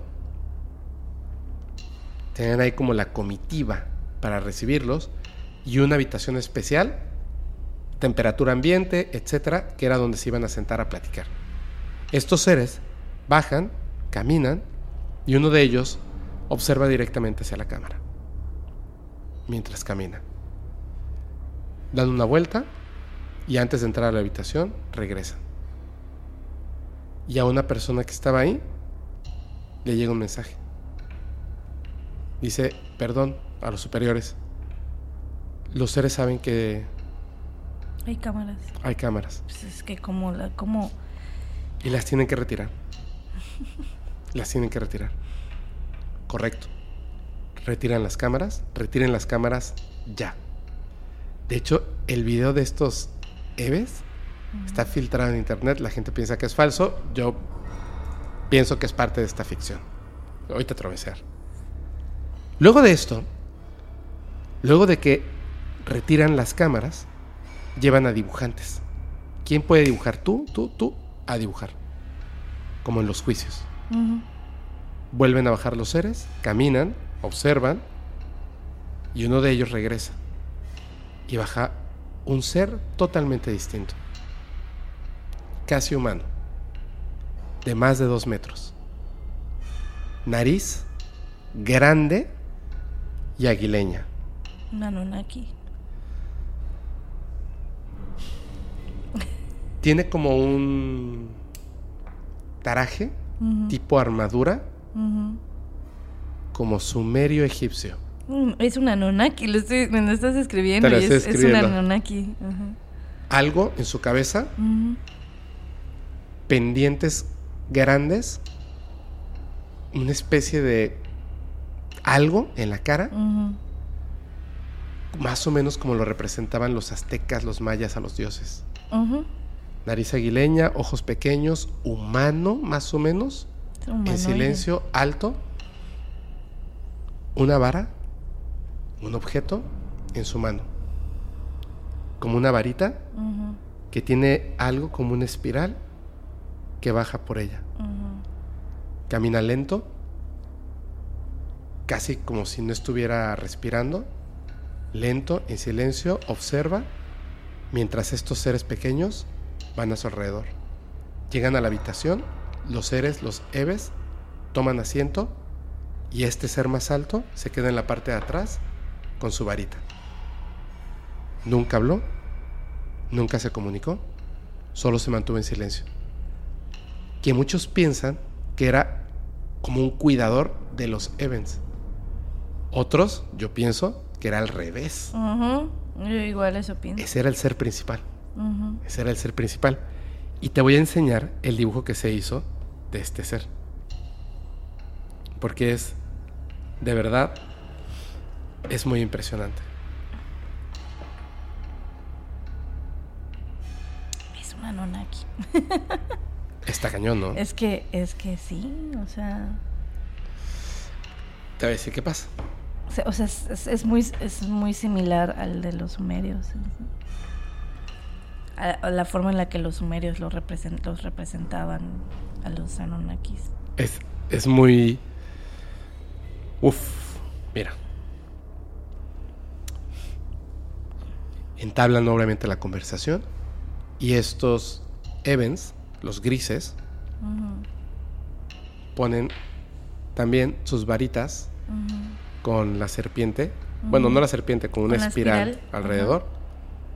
Así, cada quien tenía uno y lo ponen al frente. Y entonces, ¿qué hacemos? Pregunta.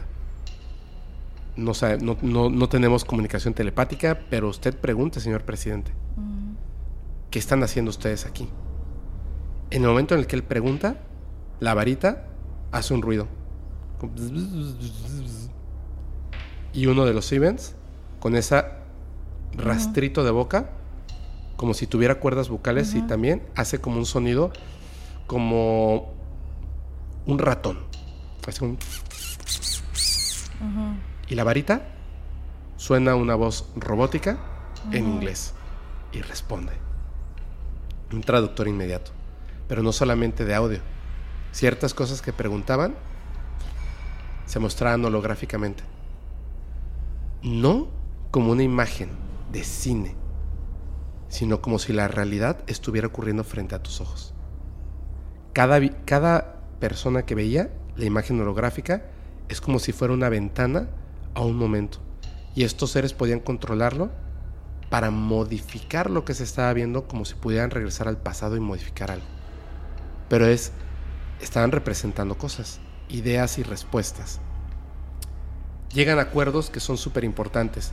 Se desprende la historia del viaje a Serpo, intercambio de, de tecnología y lo más importante, el acuerdo principal, directamente con esta nación, Estados Unidos, con estas personas. No puedes llevarte a la gente así. Pero lo vamos a seguir haciendo, responden. No puedes detenernos. Sabemos que no podemos detenerlos. Pero les solicitamos que tengan un poco de humanidad. ¿Qué es eso? Que respeten la vida. Es decir, a estas personas se las pueden llevar, no lo podemos evitar. Previamente a que se las lleven, nos van a dar una lista de las personas a las que se van a llevar. Háganlo en las noches, mientras duermen de preferencia. No dejen rastros. Y antes de regresarlos, borren ese evento de su memoria, que no sepan qué fue lo que pasó. Y a partir de ese momento comienza el boom de las abducciones en Estados Unidos. Se dice que ese trato se rompió porque no fue respetado en su totalidad por los seres humanos. Fue el inicio y se perdió el contacto. Pero en aquel momento hubo una prueba de amistad entre esos seres y la humanidad traían un regalo. Un objeto rectangular de 15 pulgadas por 19 pulgadas. Parecía como de plástico grisáceo o un metal opacón. Como un libro. La única cuestión era que este libro, dicen estos informantes, nosotros no estuvimos en esa reunión. Nosotros no vimos cuando estos seres regalaron esto. No sabemos ni siquiera cómo fue que lo entregaron, de dónde lo sacaron, nada. Pero, ahora, 1987, hay un manual de uso de ese objeto. Nosotros, los informantes, nunca hemos leído ese manual. Sabemos que existe. Nuestras tareas son distintas. Pero un compañero mío se instruyó, leyó el manual y estudió el uso de este objeto. El objeto tiene un nombre, pero se le conoce entre nosotros como el libro amarillo. Porque este es un objeto de tecnología.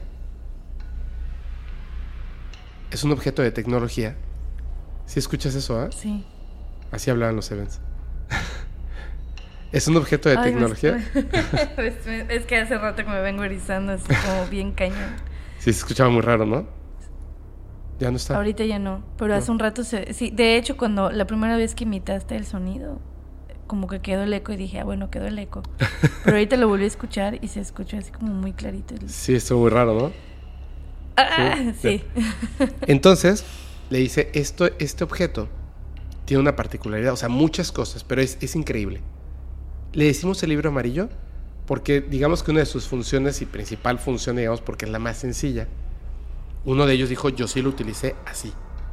Tú tomabas el objeto entre tus manos y al momento de posar tu vista sobre la parte plana, aparecían unas letras de color amarillo en tu idioma como si fuera una pantalla de un iPad, tal cual. Y estaba escrito cualquier cosa que tú necesitaras saber de la historia. Debe ser este... El asunto estaba en que, eh, haz de cuenta, por ejemplo, tú dices, pero ¿qué dice el libro? Lo que tú quieras, pero lo que tú quieras, ¿cómo? Por ejemplo, piensa en un evento pasado que te gustaría saber qué fue lo que pasó. El que sea. Dime uno. No sé, o sea... No se me viene nada a la mente. Eh, sí. El, el nacimiento el de. Cristo. Ah, bueno, ándale. El nacimiento de de, de Jesus Christ. Pues lo lees y te salen las letras y lo vas leyendo. El nacimiento de Cristo, cómo fue, en dónde ocurrió, en qué momento, etcétera. Cuando llegas al final de, como si fuera esto una página, cuando llegas al final, solamente regresas tus ojos hasta el principio y ya empieza de nuevo. Como si ya estuvieran ahí, pero no te das cuenta en momento aparecen y desaparecen. Ahí están. Ujú. Pero no solamente eso. Si necesitas verlo, Te lo muestran. te lo muestra. Como el libro de Harry Potter. No sabía, pero Como el diario de Tom Riddle, ¿no? te lo muestra, tal cual. Ok. La cuestión es esta. Dicen que si lo sabes usar, te pueden mostrar lo que sea. Y le preguntaba, ¿el libro contiene la información de la historia de la humanidad? No, De todos los tiempos, ¿no? no. El libro es una conexión con el éter, o que conoce Jacobo Greenberg como La latiz. El Exactamente. maná. El libro no lo sabe. Accede. Sí, claro. Tú. Como una memoria. Exactamente. Como una memoria USB. US, Sí. Tú y el libro es la conexión para el éter o la latiz. Y entonces te puede mostrar lo que sea. Sí, como cuando Imagen. conectas tu, tu tablet a un servidor Claro. gigantesco. De hecho, le decía, pero ¿por qué salía las letras en inglés? Pues porque el que está leyendo Lee- habla inglés. Claro, Esa es la razón. claro. Tú puedes ver todo si sabes utilizarlo. Ese es el regalo que les dieron. ¿Qué crees que hicieron con el regalo? ¿Qué? No, no sé. Eso sí no lo sé. Estudiarlo para ver cómo funcionaba. O sea, lo desarmaron. Lo desarmaron. Y se dieron cuenta de una cosa. Justicia poética. La tecnología que utiliza el libro amarillo es tan avanzada para nosotros claro. y cuidadosamente seleccionada por ellos que nosotros, aún con todo lo que sabíamos de las naves y de los seres y todo lo que teníamos, no sabemos cómo funciona. No podemos generar uno y no sabemos cómo armarlo de regreso. Y dos, ellos sabían perfectamente, sabían perfectamente Que eso iba a pasar. que eso iba a pasar. Claro, Y que no íbamos a poder saber cómo funcionaba. claro, sí, sí, por supuesto. Entonces, Tiene mucho sentido, la verdad. O sea, la verdad es que tiene mucho sentido porque, o sea, es como. Es, es, es como cuando. No, es que ni así, pero. Ay, qué horror. estos seres siempre estuvieron en control. estos seres se infiltraron hasta el punto de tener un contacto con un presidente, de mostrarse públicamente. Yo te pregunto lo siguiente. Unos seres que tienen la tecnología para hacer algo así como el libro amarillo, de verdad, ¿tú crees que es una casualidad el hecho de que una nave, cuando todo lo que se describe, estos informantes y otros informantes, es que las naves no tienen remaches, las naves no tienen soldadura, las naves no tienen tornillos, las naves no tienen punto de fusión entre una pieza y otra. Es como si fuera un solo objeto. Luni Zamora. La nave, habían dos seres abajo y de repente salió. No sé en qué momento, ni cómo, ni por dónde entraron los seres a la nave. Los mismos oficiales, en el mismo video, en la descripción, llega la nave en forma de huevo, metálica. No sabemos cómo ni en qué momento ya estaba abierto un agujero por el que había una rampa por la que descendieron los seres. ¿Tú crees que con esa tecnología da la casualidad que nosotros, la humanidad, encontramos una nave con compuertas donde habían torsos de personas que nunca supimos quiénes eran, aunque estaban las manos, ¿qué significa que tenemos huellas digitales, aunque no tengamos la cabeza? ¿Eran cuerpos de verdad? ¿O siempre tuvieron el control? Ellos nos dieron el libro amarillo. ¿Son ellos los que se infiltraron entre nosotros para estudiarnos? ¿O somos nosotros los que aprendimos de ellos? Yo creo que nosotros aprendimos solo lo que ellos quieren que nosotros sepamos. Sí, pues es que si tienen, si tienen conexión con el éter. Yo creo que hasta los cuerpos son falsos. Sí, muy probablemente. Orgánicos falsos, no pertenecen a ninguna persona. Querían el permiso para poder hacerlo. Porque se dice, todavía volviéndonos más loco con estas historias, que hay una confederación galáctica. Y sin permiso no puedes nada. Modificar, obstruir, ayudar, secuestrar. No puedes nada sin permiso. El representante de los seres humanos en Estados Unidos les dio permiso de secuestrar gente. Es que además al nivel, o sea, de... Sí, sí, nosotros representamos a todo el mundo. Fue utilizado. Fueron utilizados. Solo necesitaban el permiso, les dieron cuerpos falsos. Mm, es que... Estos seres no se mueren, no, están ahí.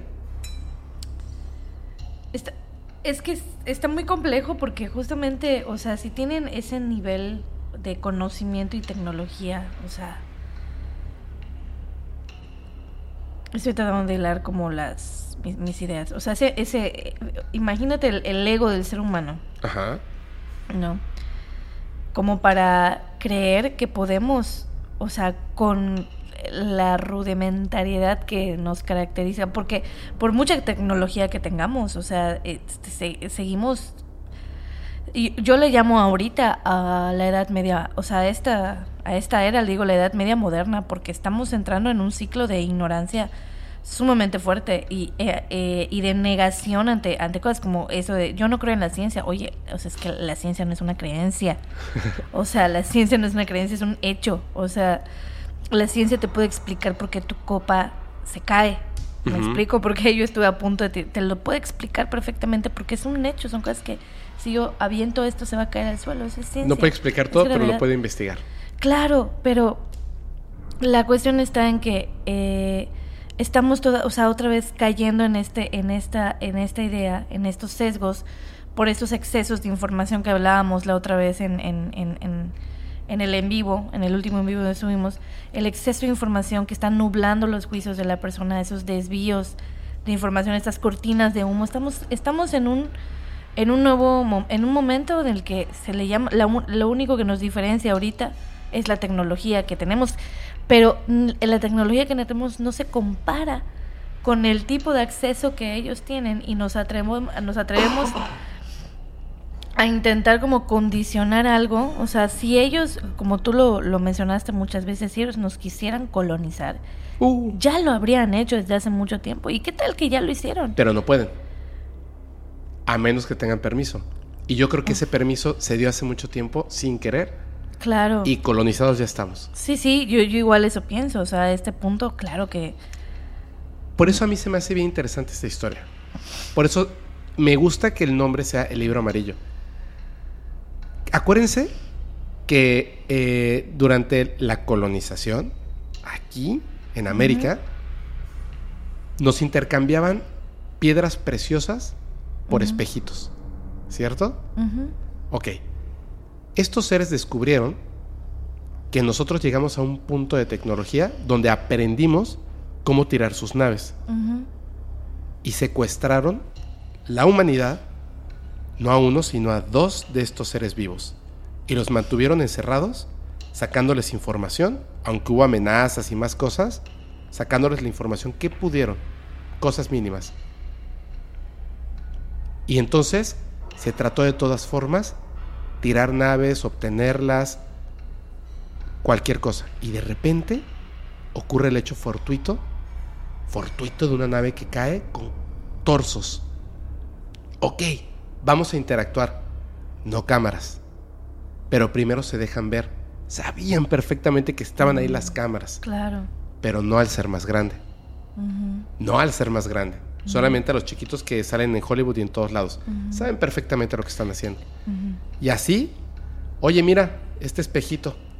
Dame permiso de llevarme a las personas que yo quiera. Sí.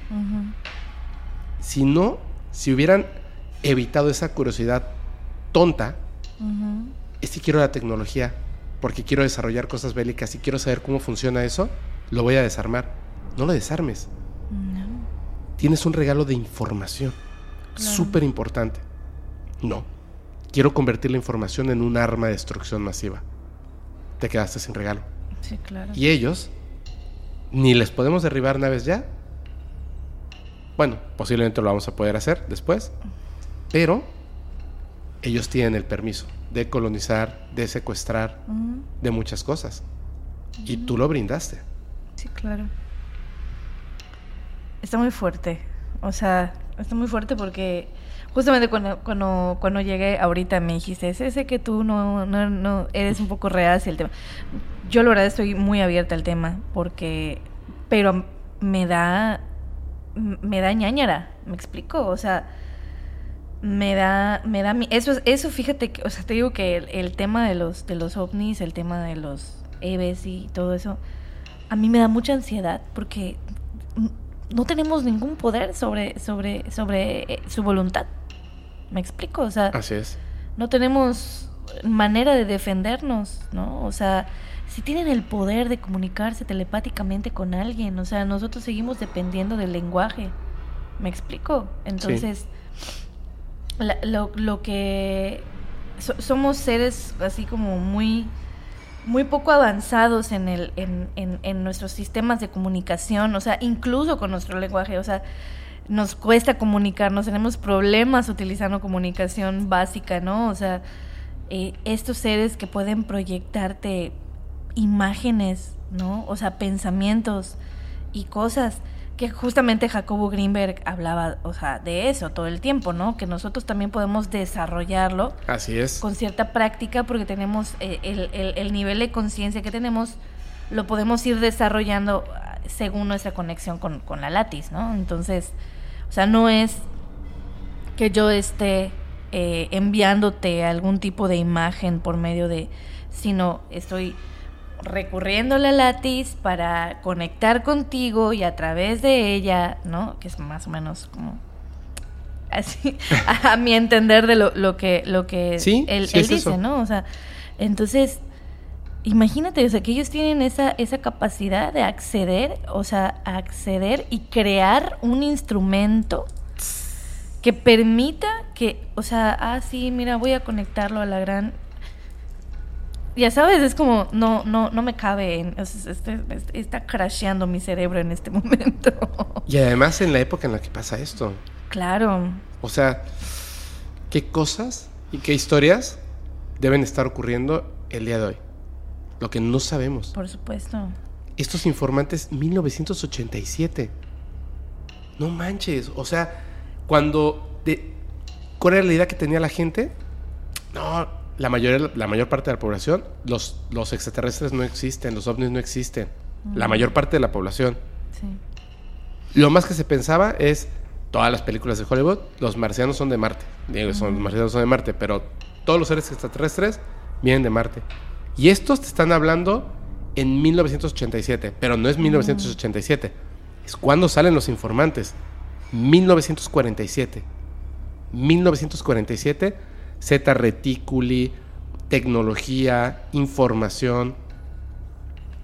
Una de estas eh, información que obtienen, que le preguntan a Leve, le dice el coronel, que es lo que te, que te dije y se me olvidó, le dijo, oye, ¿ustedes ya habían tenido contacto antes con el ser humano? Dice, nosotros siempre los hemos vigilado, o sea, siempre estamos ahí viéndolos. Contacto, así como tal, un poco, la pregunta en la que me estás haciendo, porque estás pensando en los mayas, con los mayas. Siete y... no, siete y luego 20 años. Pero otras varias razas, muchas, con otros seres.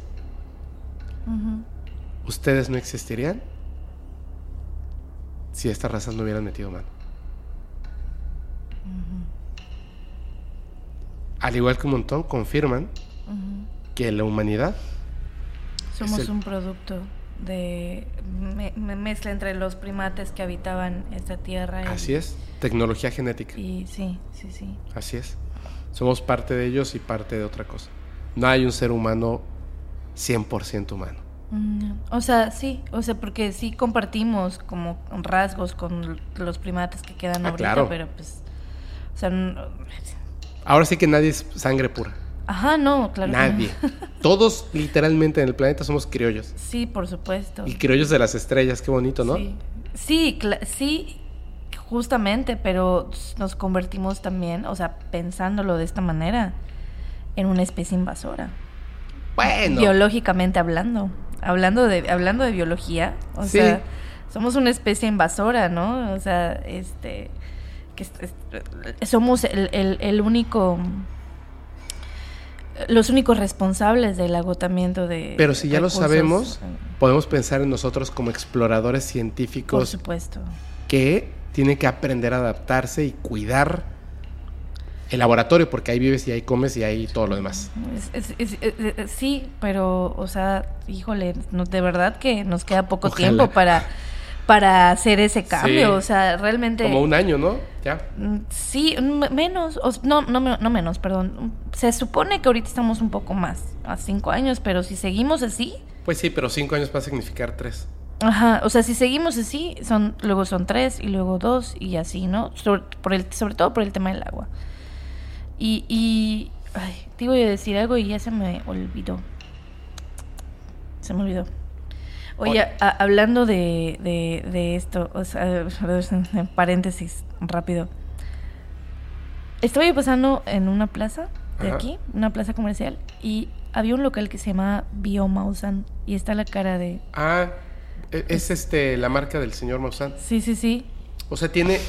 Yo hice, eh, bueno, grabamos un capítulo, pero le hace falta información para hacerlo más grande y me tienen que mandar unos videos. Yo es que no quiero hacer spoilers. Mm, ok. El, señor Maussan, el señor Maussan, la verdad es que es una persona... Es difícil porque si la gente lo conoce, te das cuenta. Pero hubo una cosa que a mí me llamó mucho la atención estando, no es un anuncio, es la verdad, me llamó mucho la atención cuando yo estaba en las oficinas, que fui varias veces ahí del señor Maussan, que veía que entraba gente. Ya me acuerdo lo que te Ajá a agradecerle a Maussan, a grabar pequeñas cápsulas, que son las que salen en los anuncios que dicen Bio Maussan, y dicen, sí, yo antes tenía esta enfermedad, bla, bla, bla. Y eh, le pedí que grabáramos para que habláramos de eso. O sea, ¿qué es eso, no? O sea, ¿qué, es lo que está tomando la gente? ¿Qué es? Y este. Hicimos una prueba con una persona específicamente y lo van a ver en un capítulo. Lo que pasa es que quiero eh, complementarlo con otra grabación para tener como varios puntos de vista de estas cosas. Pero hay algo que me parece muy importante. Él, siendo que es, yo creo que, que pues amante igual de todos estos fenómenos no humanos, él me compartió una cosa y me dijo, mira, si a mí me quitaran totalmente lo del fenómeno no humano, no volver a investigar, no volver a hablar de esto, no enterarme nada y llevo toda la vida, toda la vida picando piedra para esto. Claro. Y solamente me dejaran lo de Biomausan, acepto, sin pensarlo. dije, ¿por qué? Me dice, porque esto, lo del fenómeno no humano y toda mi carrera, me representa algo que, que me da mucho gusto hacerlo, pero solamente a mí. O sea, porque yo quiero saber y me genera dinero a mí. Y lo de Biomausan me genera pérdida de dinero. Yo pongo el dinero. Pero la satisfacción de ver que se está cambiando la vida de la gente de manera positiva, que la gente está salvando sus vidas.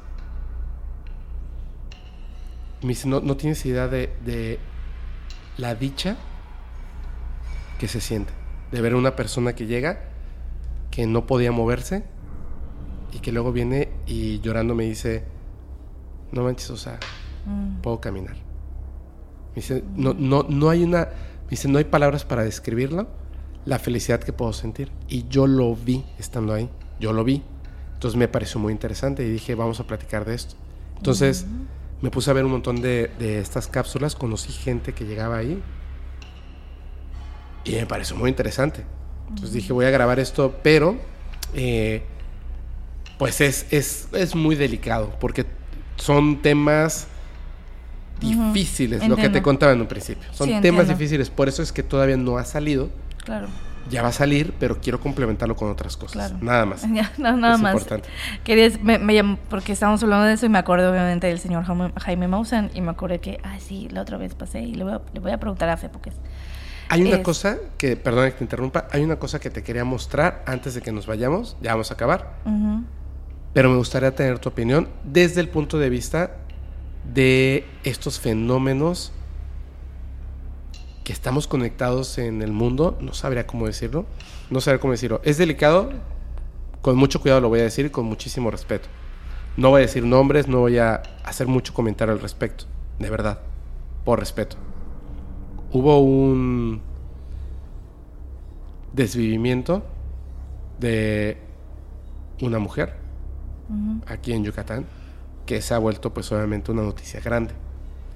Este, solamente voy a, vamos a poner una foto rápidamente para que sepan a qué nos referimos, no vamos a decir el nombre ni nada. es, uno, es, uno, de esos hechos espantosos, terribles que no deben de ocurrir. Para evitar la revictimización. Y el morbo, no es eso, sino que simplemente hubo algo que gracias, Cone, muchísimas gracias amigo, porque hay una chica que se llama Suri Arellano. Suri Arellano, que es amiga de Cone, Cone ha estado aquí, es un amigo personal mío y ha estado varias veces aquí en el podcast, hace mucho que no está, pero ha estado aquí.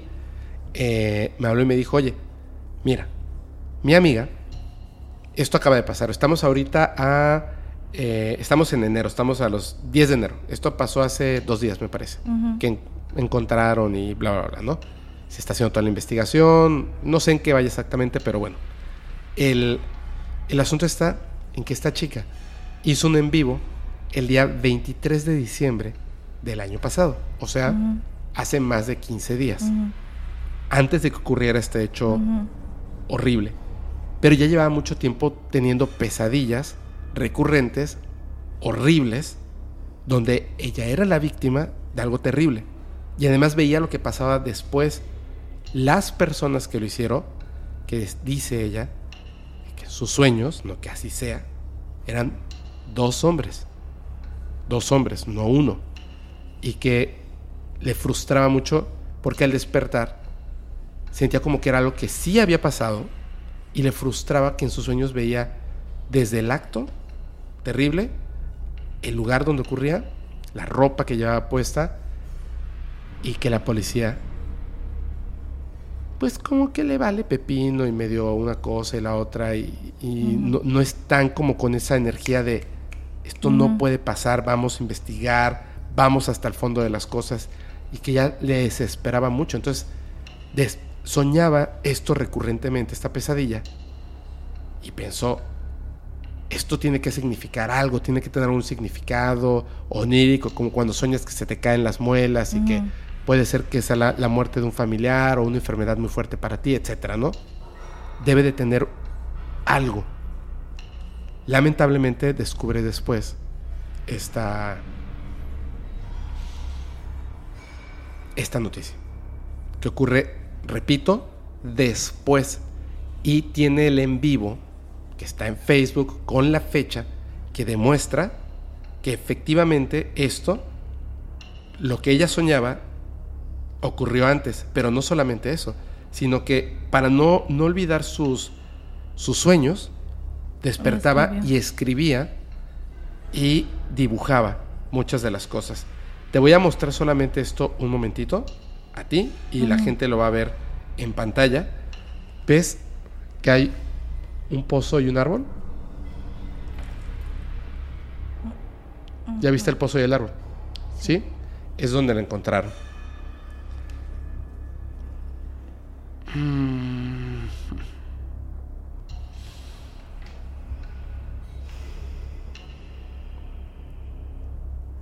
Siento horrible nada más de verlo. Mm.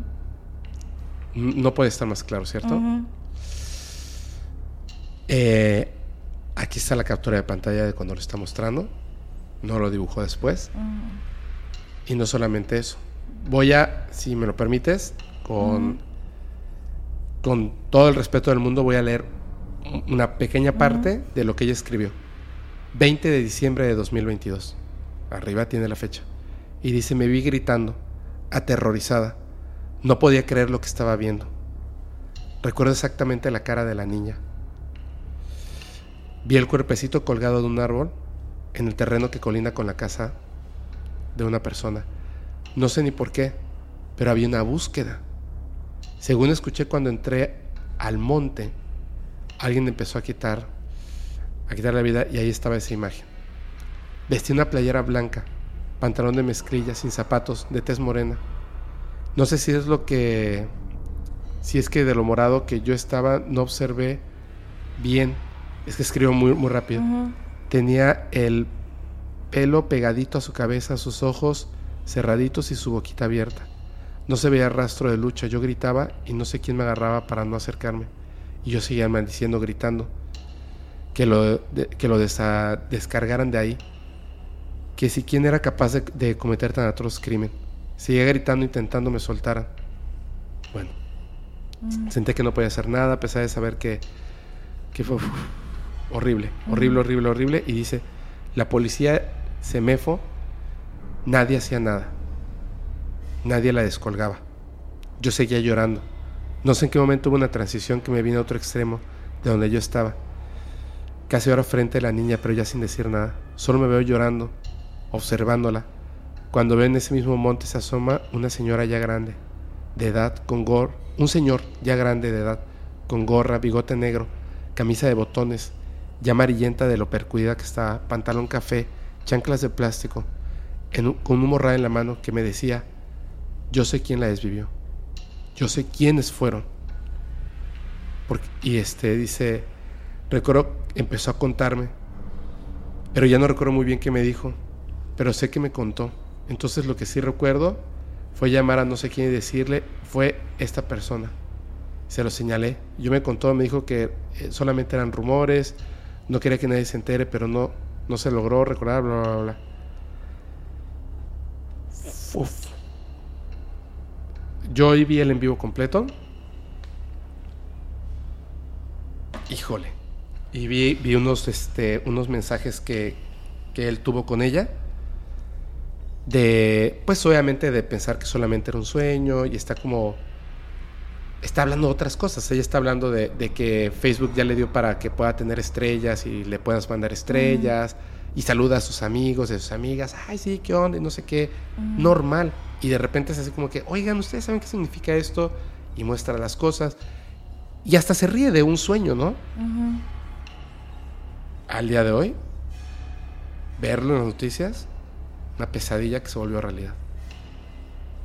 Terrible, ¿no? ¿Cómo es posible que pase esto? Es que por las mismas razones con las que a veces uno sueña con eh, diferentes sucesos que su- ocurren. O sea, eh, Es como un desequilibrio de la, de la, de la vida, ¿no? De la realidad. Se genera un golpazo de energía y va a caer en alguien. Pues no, no, no pienso que sea un desequilibrio, porque de serlo, mm, es que eh, está complicado porque a lo mejor y, mira, pueden haber muchas teorías, ¿no? Lo que yo pienso es, basa- si nos basamos en el cómo Jacobo Greenberg explicaría esto, eh, a lo mejor ella entre sueños, ¿ok? Que Se lo- conectó. Por lo que veo que en que escribió, en que escribe sus sueños es onironauta, ¿no? Entonces, este, en uno de sus sueños se conecta con la látiz. De algún modo, como es algo que ocurre cerca, ¿no? De donde ella está, o sea que en su misma, es de Mérida, ¿no? Ella. Sí. O sea, en la misma ciudad, eh, eh, en ese, o sea, tiempo, o sea, en ese, en ese lapso de tiempo, ella conecta con eso que va a ocurrir, con esa información que está en la látiz, ¿no? Y, y lo tiene en su memoria. O sea, o este quien quien quien lo hizo ya pensaba hacerlo y estaba registrado en alguna parte no o sea hay como muchas teorías en las que se, en las que se pudiera como indagar de cómo ella accedió a esa información Yo creo que, que hay una cosa que es una teoría que me parece interesante. En Mérida no pasan, o sea, sí ya han llegado a pasar este tipo de cosas, pero es, es una ciudad, digamos, segura. Pasan cosas terribles, pero por eso cuando ocurren este tipo de... es, mm, es que es que yo No nos enteramos, ¿no? no nos enteramos. O sea, yo hice trabajo de campo eh, en, en cuestión de perspectiva de género y todo eso. Y de verdad que no, no, no tenemos ni la menor idea de lo que está sucediendo en las comunidades y dentro Pero, de las casas. No pero de- del resto de la República Mexicana, estamos así. Del, del resto. Por eso son noticias tan grandes. Sí, o sea, Yo lo que siento es como lo de los Yurais. O sea, son. Se generan como maldiciones en el tiempo y espacio de estos eventos de tanto dolor y sufrimiento. Pero, si tú dejas caer una piedra en el agua tranquila, las olas no solamente corren hacia adelante. O sea, la memoria del dolor hacia el- en el futuro. Sino que incluso un evento de este tipo tan doloroso tiene un efecto hacia todos lados, como una onda. Y entonces puedes sentir el dolor, de alguna manera conectarlo en sueños antes de que ocurra. Porque el dolor es tan fuerte que tiene efecto hasta en el pasado. es como los rayos. Lo primero que ves es la luz, ya luego escuchas el sonido Así y es. sientes la vibración, ¿no? Del, contacto, pero lo primero que, que nos llega es, es la luz. Estaba ¿no? feísimo esto. Es, es, es, es muy lamentable, la verdad es que, bueno, como ya, ya, habías dicho anteriormente, no se, no se habla en este podcast de temas políticos porque lo- hablar de estas situaciones es... Bueno, en- sí, puedes, sí puedes hacerlo. O sea, sí puedes hacerlo. eh, me refiero a que es que hay que tener mucho cuidado porque, por ejemplo, en este caso, a mí lo que me llama la atención es el tema paranormal y por supuesto que acompaño su dolor a- Claro. a, todas las personas que sufrieron con esto. No me gusta que ocurra, me da rabia. No, no, pues... Me da rabia. Sí, claro, me da mucha rabia, no me da morbo, no quiero promover el morbo, No. por eso no pongo el nombre Son vidas reales. de la persona, ni, ni contarles qué fue lo que pasó, ni nada. Sí. Este, simplemente es- me parece que es un, es un evento eh, terrible que desencadena incluso cuestiones paranormales. Sí, claro. Y el hecho está en que, terriblemente, pero se tiene una evidencia de que en efecto estos fenómenos paranormales sí existen, sí son reales. Sí. Eh, y es que, o sea, yo por ejemplo, em, he tenido, te digo, como lo que te decía, como de los, los presagios que hace un ratito que yo te hablaba de lo, los pilotes, los cuervos y todo eso. O sea, qué conexión tiene, ¿no? O sea, de que de algún modo yo siento que las señales todo el tiempo están ahí, los mensajes todo el tiempo están ahí. Solo, solo es saber prestar atención, saber conectarse. Y usualmente o sea, la manera más común de recibir mensajes es a través de los sueños, ¿no? O sea, porque estamos en un momento de, entrando, estamos completamente dentro de nuestra conciencia. Y si nuestra conciencia está conectada con la gran conciencia, evidentemente vamos a acceder a información y a lo mejor, y todo el tiempo estamos accediendo a información, nada más que no lo recordamos, porque a mí me pasa mucho todo, todo el tiempo eso. O sea, yo sueño cosas horribles, ¿ok? y sé que soñé cosas horribles, pero de repente no me acuerdo. Ajá, así es. ¿No? O sea, hubo una vez, el día que filmaron en la cafetería, Ajá. yo tuve un sueño horrible, Fepo. Horrible. O sea, ese día yo... y eh, tenía que ver con que a mí y a una amiga nos secuestraron para hacernos cosas y así. Pero había una chica que no era como mi amiga, pero yo la conocía y que era más joven que yo. Y que incluso yo hice que ella escapara, o sea, logré hacer que la soltaran o que ella escaparan. Y así como háganme a mí lo que quieran, pero a ella no la toquen, ¿no? Y se en mi sueño se parecía mucho a... Este, fue a la cafetería. ¿A Alecita? A Alecita. Parecía mucho, ¿no? Entonces, o sea, yo me quedé, y entonces me quedé como, o sea, con esa sensación horrible, porque en, mi sueño me hicieron cosas, ¿no? Entonces, fue, así, fue, entonces yo desperté, de hecho, así como muy de golpe, y mi gato negro, está, mi gato es, mi gato negro es, es, no es precisamente cariñoso, no es precisamente el ser más cariñoso, ¿no? Es, es, un buen chico, pero no es de estar así buscando mimos. La blanca sí, el, el mi gato negro no. estaba pegado aquí. Aquí yo estaba, o sea, así dormido, yo duermo de lado. Y estaba mi gato aquí pegado a mi corazón y agarrado, o sea, su cabeza sentada aquí en mi brazo. O sea, él sentía, creo que mi, mi no sé, o sea, que yo estaba alterada entre sueños y así. Entonces, este, a lo mejor y y yo en ese momento estaba como, no sé, recibiendo algún tipo de mensaje o no, pero nosotros podemos acceder a información a través de los sueños porque es nuestro estado puro de conciencia ahí, ¿no?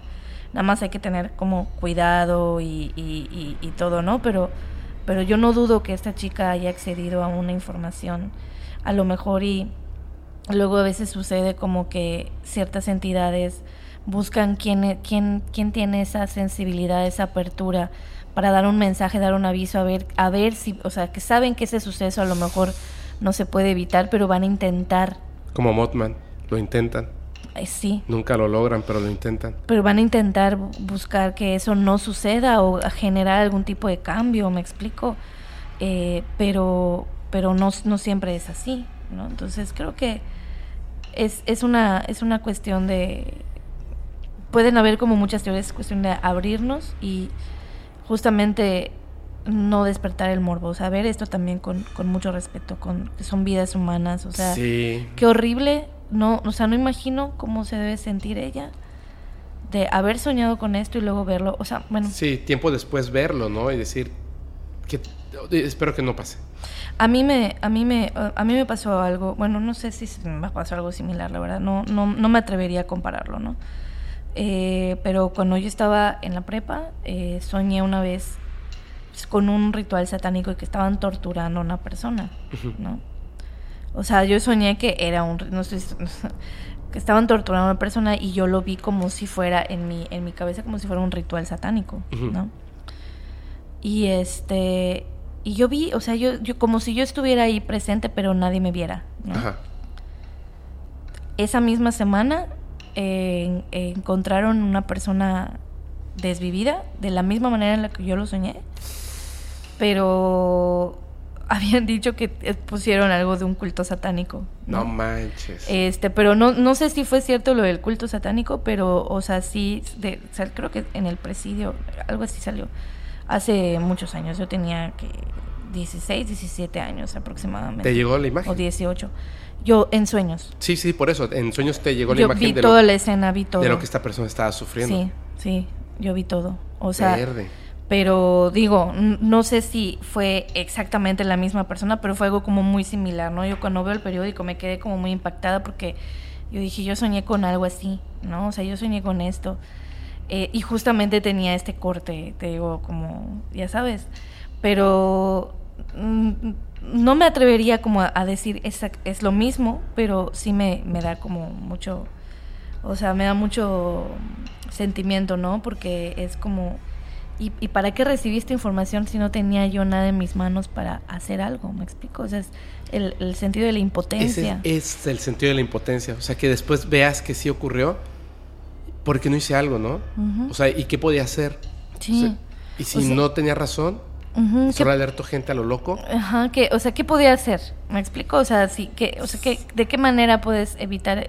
Entonces, cuando lo que yo cuestiono más que la posibilidad o no de que estos mensajes se reciban, que yo sí las creo, es para qué los recibimos. Claro. ¿No? O sea, ¿para qué los recibimos? ¿Qué quieren que hagamos con esta información? ¿qué quieres que yo haga con Que lo detenga, simplemente que me entere qué va a ocurrir. Sí, o sea... O sea, ¿qué? Que, no, entiendo, ¿no? O sea, que yo, lo, justamente ahorita, por ejemplo, con las redes sociales, bueno, se, se, se puede, o sea, se puede publicar previamente a que suceda, pero no se evitó, o sea, ya sabes. Así es. Es como saber que alguien, es, eso, saber que alguien va a cometer un crimen antes de que lo cometa, pero no puedes hacer nada para evitarlo, es como, es muy paradójico, ¿no? O sea... Por eso cuando dicen que, que los dones, yo tengo este don y el otro, uy, la gente que los tiene no le dice don. No, no me, yo, yo, a mí nunca me ha gustado llamarle don, o sea, no, no estoy tan, o sea... No puedo, estoy tan puedo ver lo malo que, te va a pasar, pero no puedo detenerlo. Claro. O sea, y, y, está difícil, ¿no? O sea, es, eh, es muy complicado, ¿no? O sea, con, por ejemplo, cuando yo le leo las cartas a las personas, yo quiero que todo les, les salga maravilloso, que cuando me digan, voy a conseguir trabajo y, me salga, vas a conseguir tres trabajos, ya sabes, o sea, y vas a tener mucho dinero. Y yo estoy de repente viendo las circunstancias que no siempre son así, o que me preguntan por cierto familiar, y, y todo, es, es muy complicado, ¿no? O sea, el, el poder acceder a esta información y decir, bueno, mi, en el caso de las cartas, ahí tengo muy claro qué es lo que tengo que hacer. Es decir lo que estoy viendo y punto, ¿no? Pero ahí sí tienes el acceso a la información y a la persona a la que se lo tienes que decir. Claro, a la persona, o sea, tengo a la persona de, mira, esto es lo que va, o sea, prepárate, sí, Claro, pero en un sueño que no sabes quién es, ¿cómo? está súper difícil. ¿Cómo? ¿No? ¿Cómo? Te quería, te quería ¿Qué? comentar algo. Dime a partir de que tú y yo estamos interactuando en, en, el podcast paranormal, este, he tenido como esta, esta, esta cuestión. Por ejemplo, una vez que, le leí las cartas a una persona ah. online desde Canadá, eh, me empezó a pasar una situación. O sea, en ciertos lugares, cuando yo, yo busco conectar con, con la persona previamente, yo hago una meditación o sea, la persona y yo hacemos una meditación juntos. Sí, de hecho la conozco, ¿cómo es? Para que podamos conectar, ¿no? Para que podamos conectar y todo. Entonces, hay, hay lugares en donde yo en friega conecto. Incluso hasta me erizo, de hecho mi cabello se hace así, lo he notado. Y entonces, de repente como que me llega cierta, una, en, un, en, un, en un caso, una chica de Canadá, visualicé un, un lago con unos patos y no sé qué, así muy y se quedó muy me dijo sí es que en uno de esos lugares así trabajo porque por su tipo de trabajo no y le dije y de, pura casualidad porque fue una conexión inmediata y sentí así como el, el, el rush energético no le dije de pura casualidad en donde tú estás viviendo hay, se, hay rumores de que hayan avista, avistamientos ovnis o algo así y se quedó así. Así y me dice, ¿cómo lo sabes? Y le dije, es que por el tipo de energía. Le dije, no sé, No sé por qué, pero y me dijo es que cuando ella se, se mudó allá, que su papá le dijo que esa ciudad de Canadá en donde ella está, Ajá. hay, o sea, es conocida por tener avistamientos ovnis. Qué barbaridad. Sí. Y por ejemplo, este había me tocó con una chica de Teotihuacán y fue la misma sensación que tuve. Yo dije que por supuesto, claro sí, que claro. sí. No, o sea, uf. entonces, y así, o sea, cuando yo ya de, o sea, cuando yo conect- siento ese tipo de rush de energía que hasta mi cabello se, se me lo veo porque yo, yo tengo los ojos abiertos, estoy viendo a la persona, Ajá. estoy haciendo conexión con la persona, siento el, y, y mi, se me, se me, se me paran los pelitos, o sea, esos pelitos, así se cuenta que está, está mi frizz y se levanta así y ruc, otra vez cae. Ya sabes. Entonces es como muy, muy, muy cañón, ¿no? Y una vez, ya para acabar es- eh, esta, esta anécdota, eh, un- en, en un momento, un día, no sé exactamente, ya estaba como medio raro el- la fecha, ya, no me acuerdo qué habían dicho, pero como que se me quedó, como que se me olvidó, ¿no? Entonces yo me dormí y ya ves que, o sea, mis gatos duermen conmigo, los perros duermen abajo, bueno, un rollo. Y mi perra como en la madrugada a las 4 de la mañana estaba muy inquieta, Olimpia. Estaba muy inquieta, muy inquieta. Y no dejaba de gruñir, pero solo ella. Slinky ladró una vez, Ajá. él tiene una manera como de avisar, ¿no? Solo eso. Ajá. Pero Olimpia estaba gruñe y gruñe y gruñe mirando hacia la puerta del patio. Y, y estaba empujando la puerta del patio como pidiendo salir. Dije, bueno, quiere ir al baño. Ajá. Entonces yo me levanto y cuando la- mis, ya viste que mis puertas son de metal con vidrio. Sí. Intento abrir la puerta y me da toque. Y, pero hasta se escuchó el, El ya Ajá. sabes, el, el sonido de la, de, lo- del- de la electricidad. Y dije, ah, canijo. y, y fue, y, y ahí fue cuando yo ya terminé como de despertar. Y sentía yo el ambiente Cargado. raro, ¿no? Y Olimpia. Y ahí fue cuando dije, oye, ¿y si te aguantas las ganas de ir al baño? no?" Y- pero ella quería salir. Y yo dije, bueno, vamos a ver. Y vuelvo a intentar abrir la puerta. Y otra vez me vuelve a dar toque. o sea, fueron dos veces. Y ahí fue cuando, bueno, ya hacia la tercera, ya que se aguante Olimpia, ¿no? O sea, dije, la tercera es la vencida, ya. Y en, en esa vez sentí como, obviamente, el, el cierta corre, pero no que me diera toque como esas dos veces. Ya pude abrir rápidamente la puerta. Olimpia sale y sale al patio así y ladra hacia donde está el techo de mi cocina y ahí yo sentía algo raro, ¿no? O sea, no sé qué era, no quise asomar, eran las 4 de la mañana, Jorge estaba en su octavo sueño, su décimo sueño, no sé qué número de sueño estaba. Este, los gatos estaban así hechos panecito, mirando hacia la puerta, así. Y Slink igual, así como yo, yo, yo no me asomó, la única que y empezó a, a ladrar hacia, hacia el techo, Olimpia. Olimpia. Y ya le dije, ya, tú, ya, ya hiciste, ven, sal, métete. Yo me puse nerviosa, así como bien, bien gacho, ¿no? Pero yo estaba muy segura que, o sea, eso que sucedió, o sea, no era una cuestión de fantasmas, ni de espíritus, ni de bajos astrales. Yo estaba segura que tenía que ver con algo ovni. Y justamente fue una fecha muy como trascendental de que hubieron avistamientos en otras partes. Ah. Es, O sea, a lo mejor había un, un- una esfera o algo ahí arriba y tú no te quisiste asomar. Yo no Estaba me la, quise. la electricidad y todo ese me rollo. estaba yo muriendo de miedo porque sentía el ambiente muy cargado y Olimpia cuando gruñe así es porque hay un peligro late- latente. Ay, Así le gruñe a mi tío manoseador, acosador, entonces, entonces, o sea, eh, los y, y- y lo justamente lo que me llama la atención es eso, porque Olimpia es muy como muy territorial, ¿no? Ajá, protectora por su terreno, ¿no? Sí, Su territorio. o sea, igual es Linky, pero es, es, es, es un perro muy raro.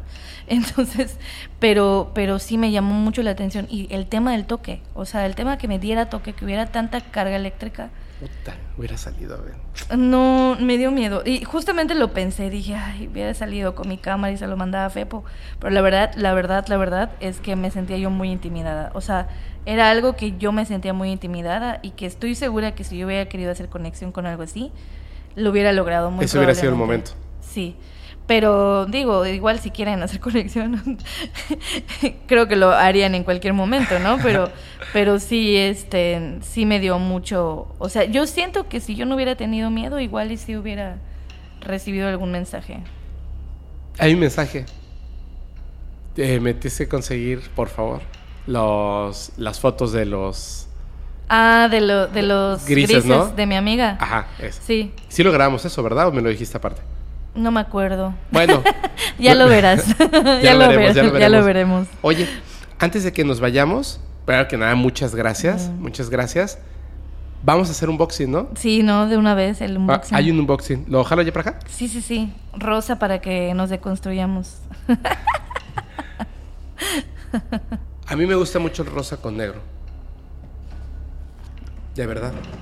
Siempre que, siempre que veo unos tenis así, este, Rosas con negro. rosas con negro. Pero bueno, las marcas primero se tienen que construir porque si no... Así es. Oye, ¿este quién lo manda? Nos lo manda, eh, bueno, una parte de esos eh, te, lo, nos- te lo mandan eh, Manuel y Cristina, que son mis nuestros, Ah, nuestros amigos paranormales. Van Este, todo ¿verdad? el tiempo a la cafetería. Ese. Ese es. Mira este, qué bonito. Es una gorra de arte. Yo había dicho huichol y ella me corrigió Ajá. que para, ellos se reconocen a sí mismos como wirrari. Wirrari. Wirrari. sí. Wirrari. Que huichol es una manera como despectiva hasta donde... Ah, ¿en serio? Eso, eso fue lo que, lo que Chris me dijo. Como Malinche, ¿no? Ajá. Se llama Malinali Ujú, o sí, Marina. Sí. Entonces, eh, ella a mí me regaló esta pulserita que tiene a los venaditos, un Ah, cactus, sí lo estaba viendo hace rato, qué Sí. bonito está. Y me regaló esta gorra también, Ay, qué bonita. este, junto con un té que no traje. ¿Por qué le puso un, un ave? Pues, según yo, según yo es un águila y es, Pues, es un ave. sí, sí, sí, es, pues me imagino por el tema espiritual, creo, ¿no? O Pero te diste cuenta de que en, tu en tus historias fueron cuervos, Órale, sí es cierto. Aves, fueron puras aves, Sí, sí, Te- sí. eh, lechuza, cuervos y ¿cómo se llaman estos otros? Los, los, este, los que carroñeros. Ah, eso, pilotes. Sopilotes. Oye, sí. Fíjate que yo si, si pudiera... ¿Ya lo viste? Sí, sí, pero es que- ay, perdón, perdón, perdón, Evecita, perdón. Es que ya hablamos de Eve y está aquí Eve. Espérame, el- déjame mi gorra. Este, ¿lo puedo sacar? sí, A ver. pero eh, falta uno de... eh, el, el, ese es de ¿Este? ellos también. Brilla en la oscuridad. Dios mío. Es un eve. Sí. es un evecito. Me, me encantan esas cosas. Lo, lo voy a acercar a esta, eh, a ver, a esta cámara. Aquí se pasa, a ver si. Espero que se vea, espero que se vea. Es que me, me fascinan. A ver, ¿quieres que lo acerque yo a esta A ver, cámara? sí, ahí está.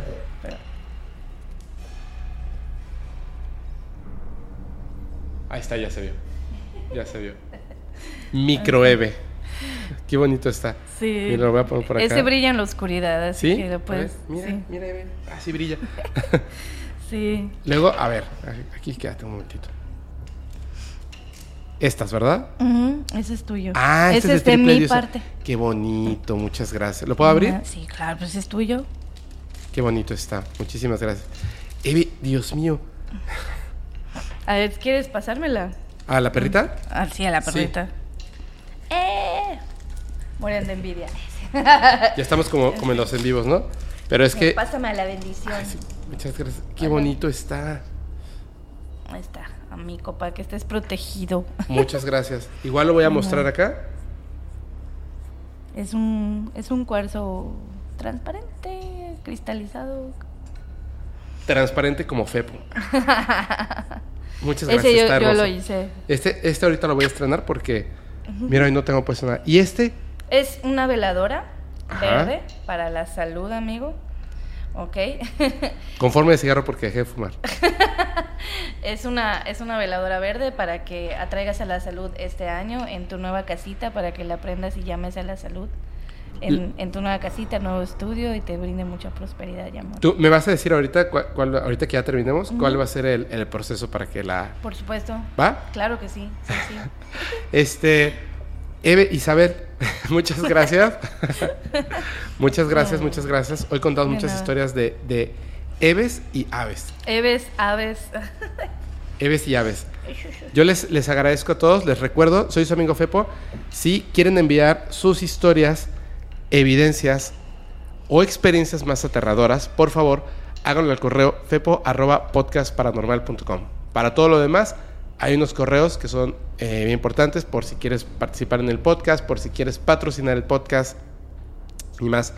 Lo que más les voy a agradecer es, uno, que se suscriban a las redes sociales de la invitada, en este caso Isabel Pino Flores, que todo el mundo ya lo conoce, pero vamos a suscribirnos a sus redes sociales para que estemos atentos a cualquier tipo de noticia.